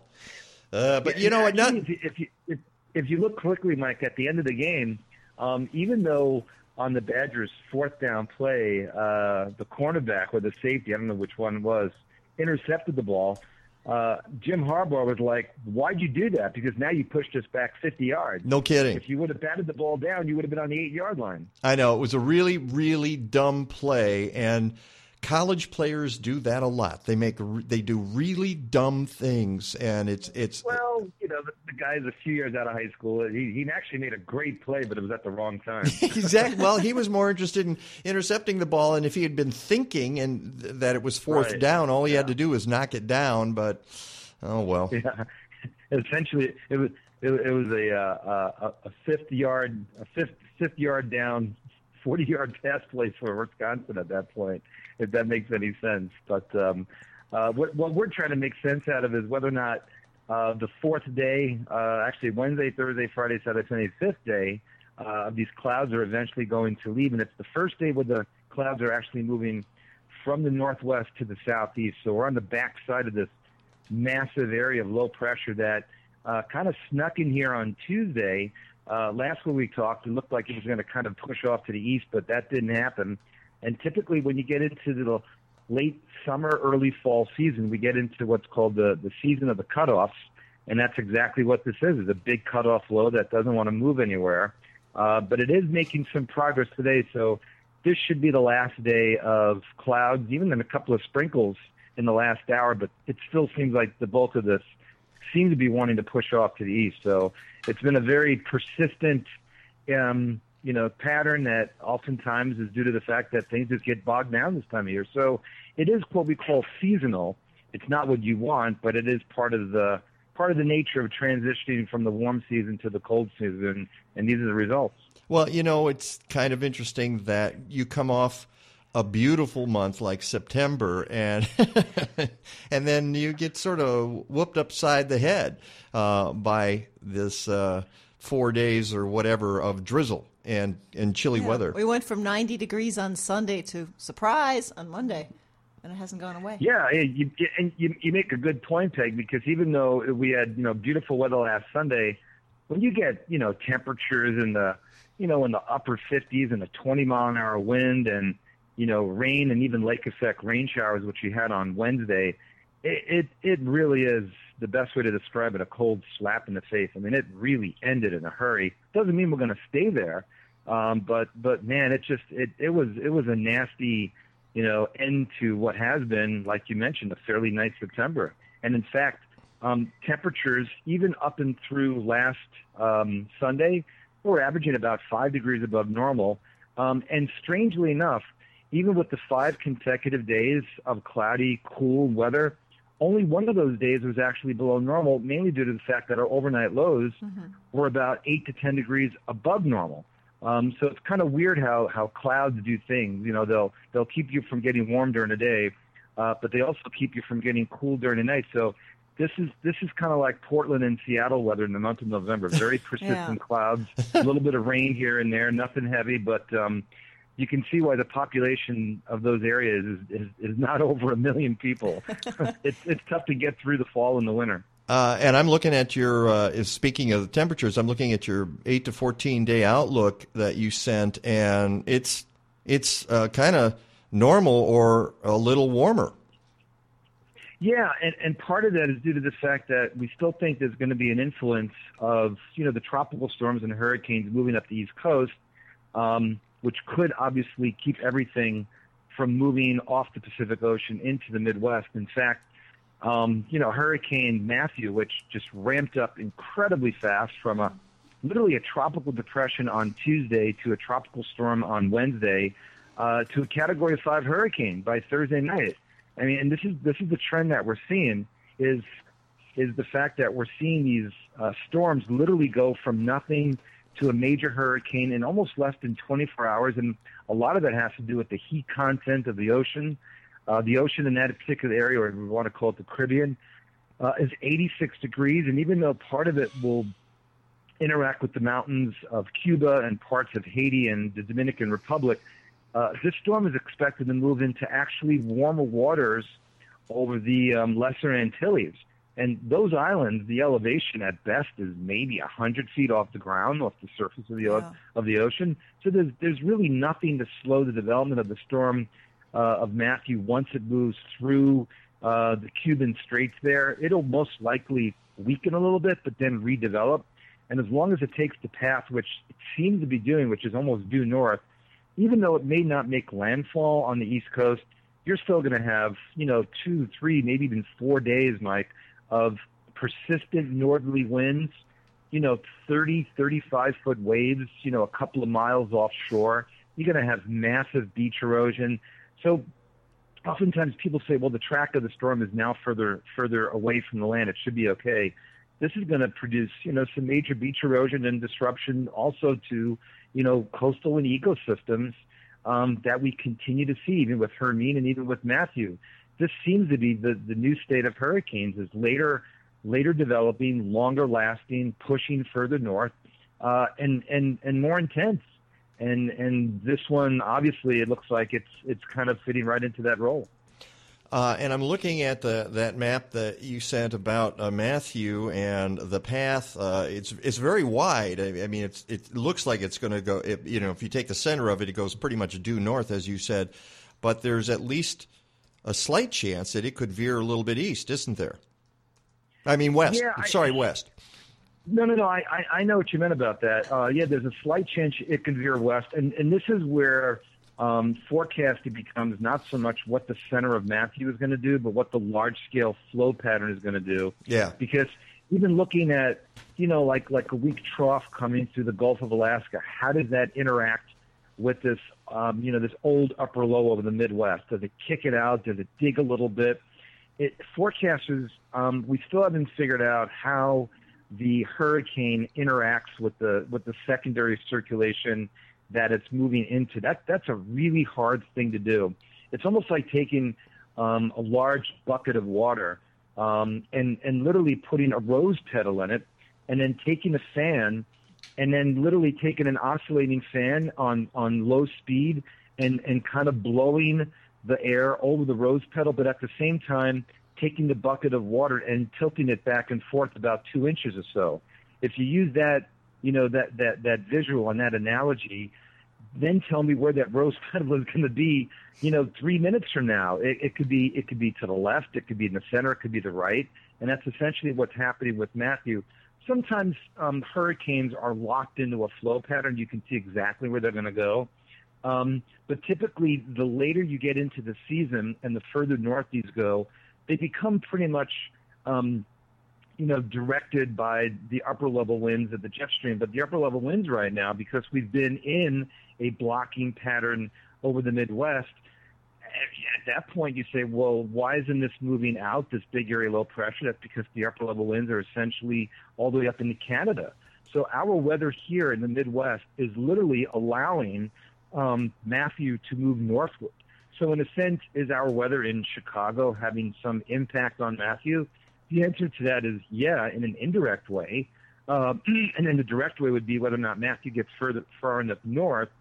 Will it end up being either pushed off to the east, or if something gets over the top of it, will it be kind of nudged off to the west, as you suggested? Um, and right now, it's it's it's close. It's almost like the presidential election, although it's more trending to the east, which I think is the general path of what these storms should do. Uh, but again, even if the path goes east of the Carolinas, the largest of the storm will have a huge negative impact on the beaches of South Carolina, particularly North Carolina, uh, and also Virginia, and possibly even the southern areas of Delaware, Maryland, and New Jersey. So, so the impacts of this are going to be widespread, even though it may not be a landfalling hurricane at this point. So, uh, what do you? Uh, by the way, folks, it's Rick DiMaio, meteorologist. Uh, sometimes I don't introduce him because he's such a regular fixture on the show that. Uh, uh, but if somebody new is listening, you should know Rick has been doing this for many years in the Chicago area, and uh, I'm very proud to have him as a member of the team on the Mike Nowak Show. Um, have you uh, made any changes in what you're thinking about for the winter, just to sort of get a, a bigger picture here? Yeah, it's interesting because yesterday I was at the National Weather Service office um, for their fall um, kind of winter workshop, and I was there with uh, Tammie Souza from Fox and Andy Avalos from Channel Five, and also Brant Miller, um, and a couple of the people who had logged on to um, uh, you know kind of remote way uh, through phone patches and computer links, and also there were several people from the National Weather Service. And I actually gave a presentation on the uh, the storm that came through here last November. If you remember, Mike, we had that conversation. I think a couple of days before that November 15th storm. I said I wouldn't be surprised if this is the biggest one we have. you all said year. you you nailed it. That was amazing. Yeah, I, I said I wouldn't be surprised. This is the biggest storm we have all year, and it was. We had 11 inches at, at O'Hare on that day, and we didn't have anything for the rest of the year. But you can kind of see that was happening. So, you know, even though you say I nailed it, that was actually an easy one. So I don't really take much credit for that. Oh, come on, take the credit, Rick. No, I mean, I, I mean, it, it, seriously, it was it was actually one of those easy storms where you know that you're not going to get anything like this the rest Yeah. of the year.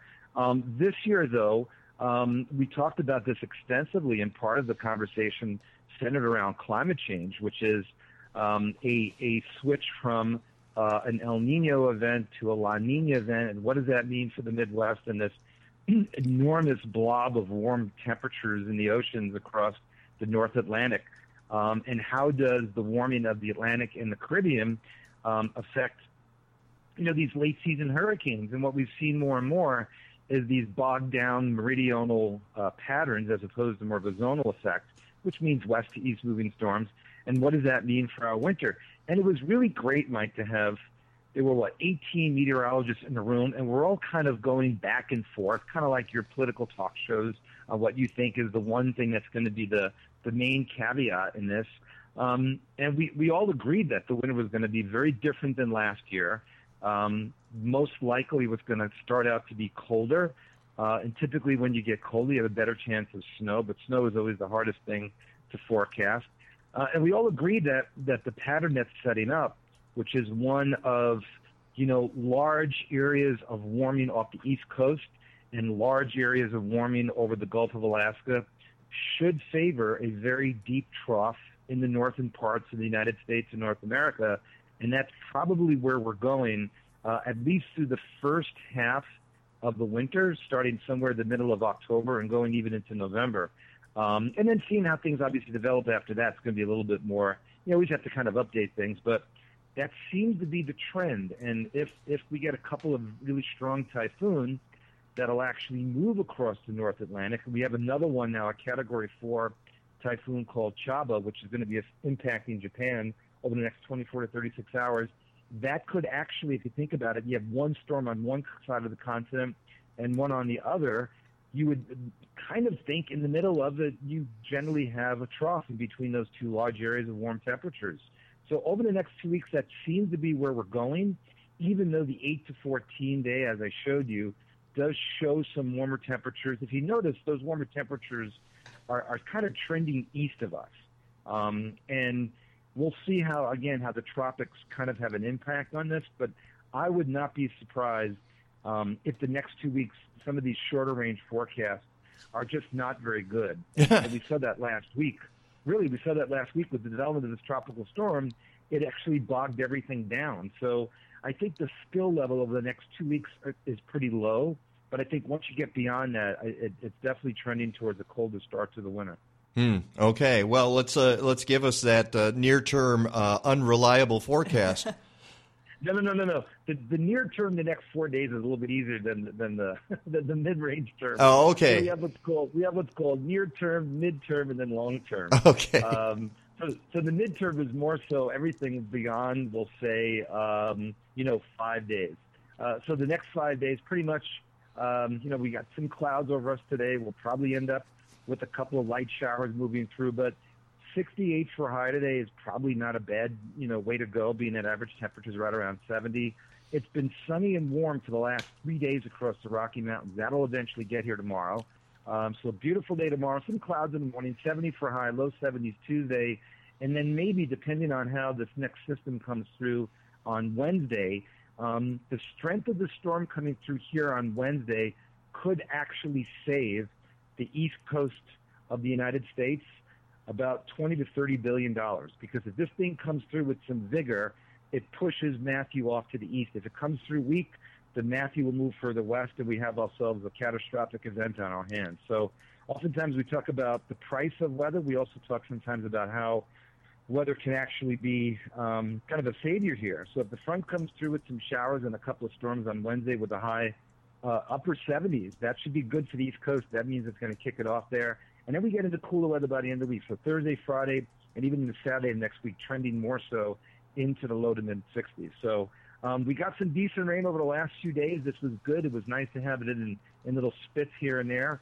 Uh, but it definitely looks like the next three to four days at this point, uh, rain free, Mike. Okay. Uh, and uh, let's hope the storm comes through, or the uh, the front comes through with vigor, as you say, so that uh, it push, Right. pushes Matthew out of the way. That would be a good thing.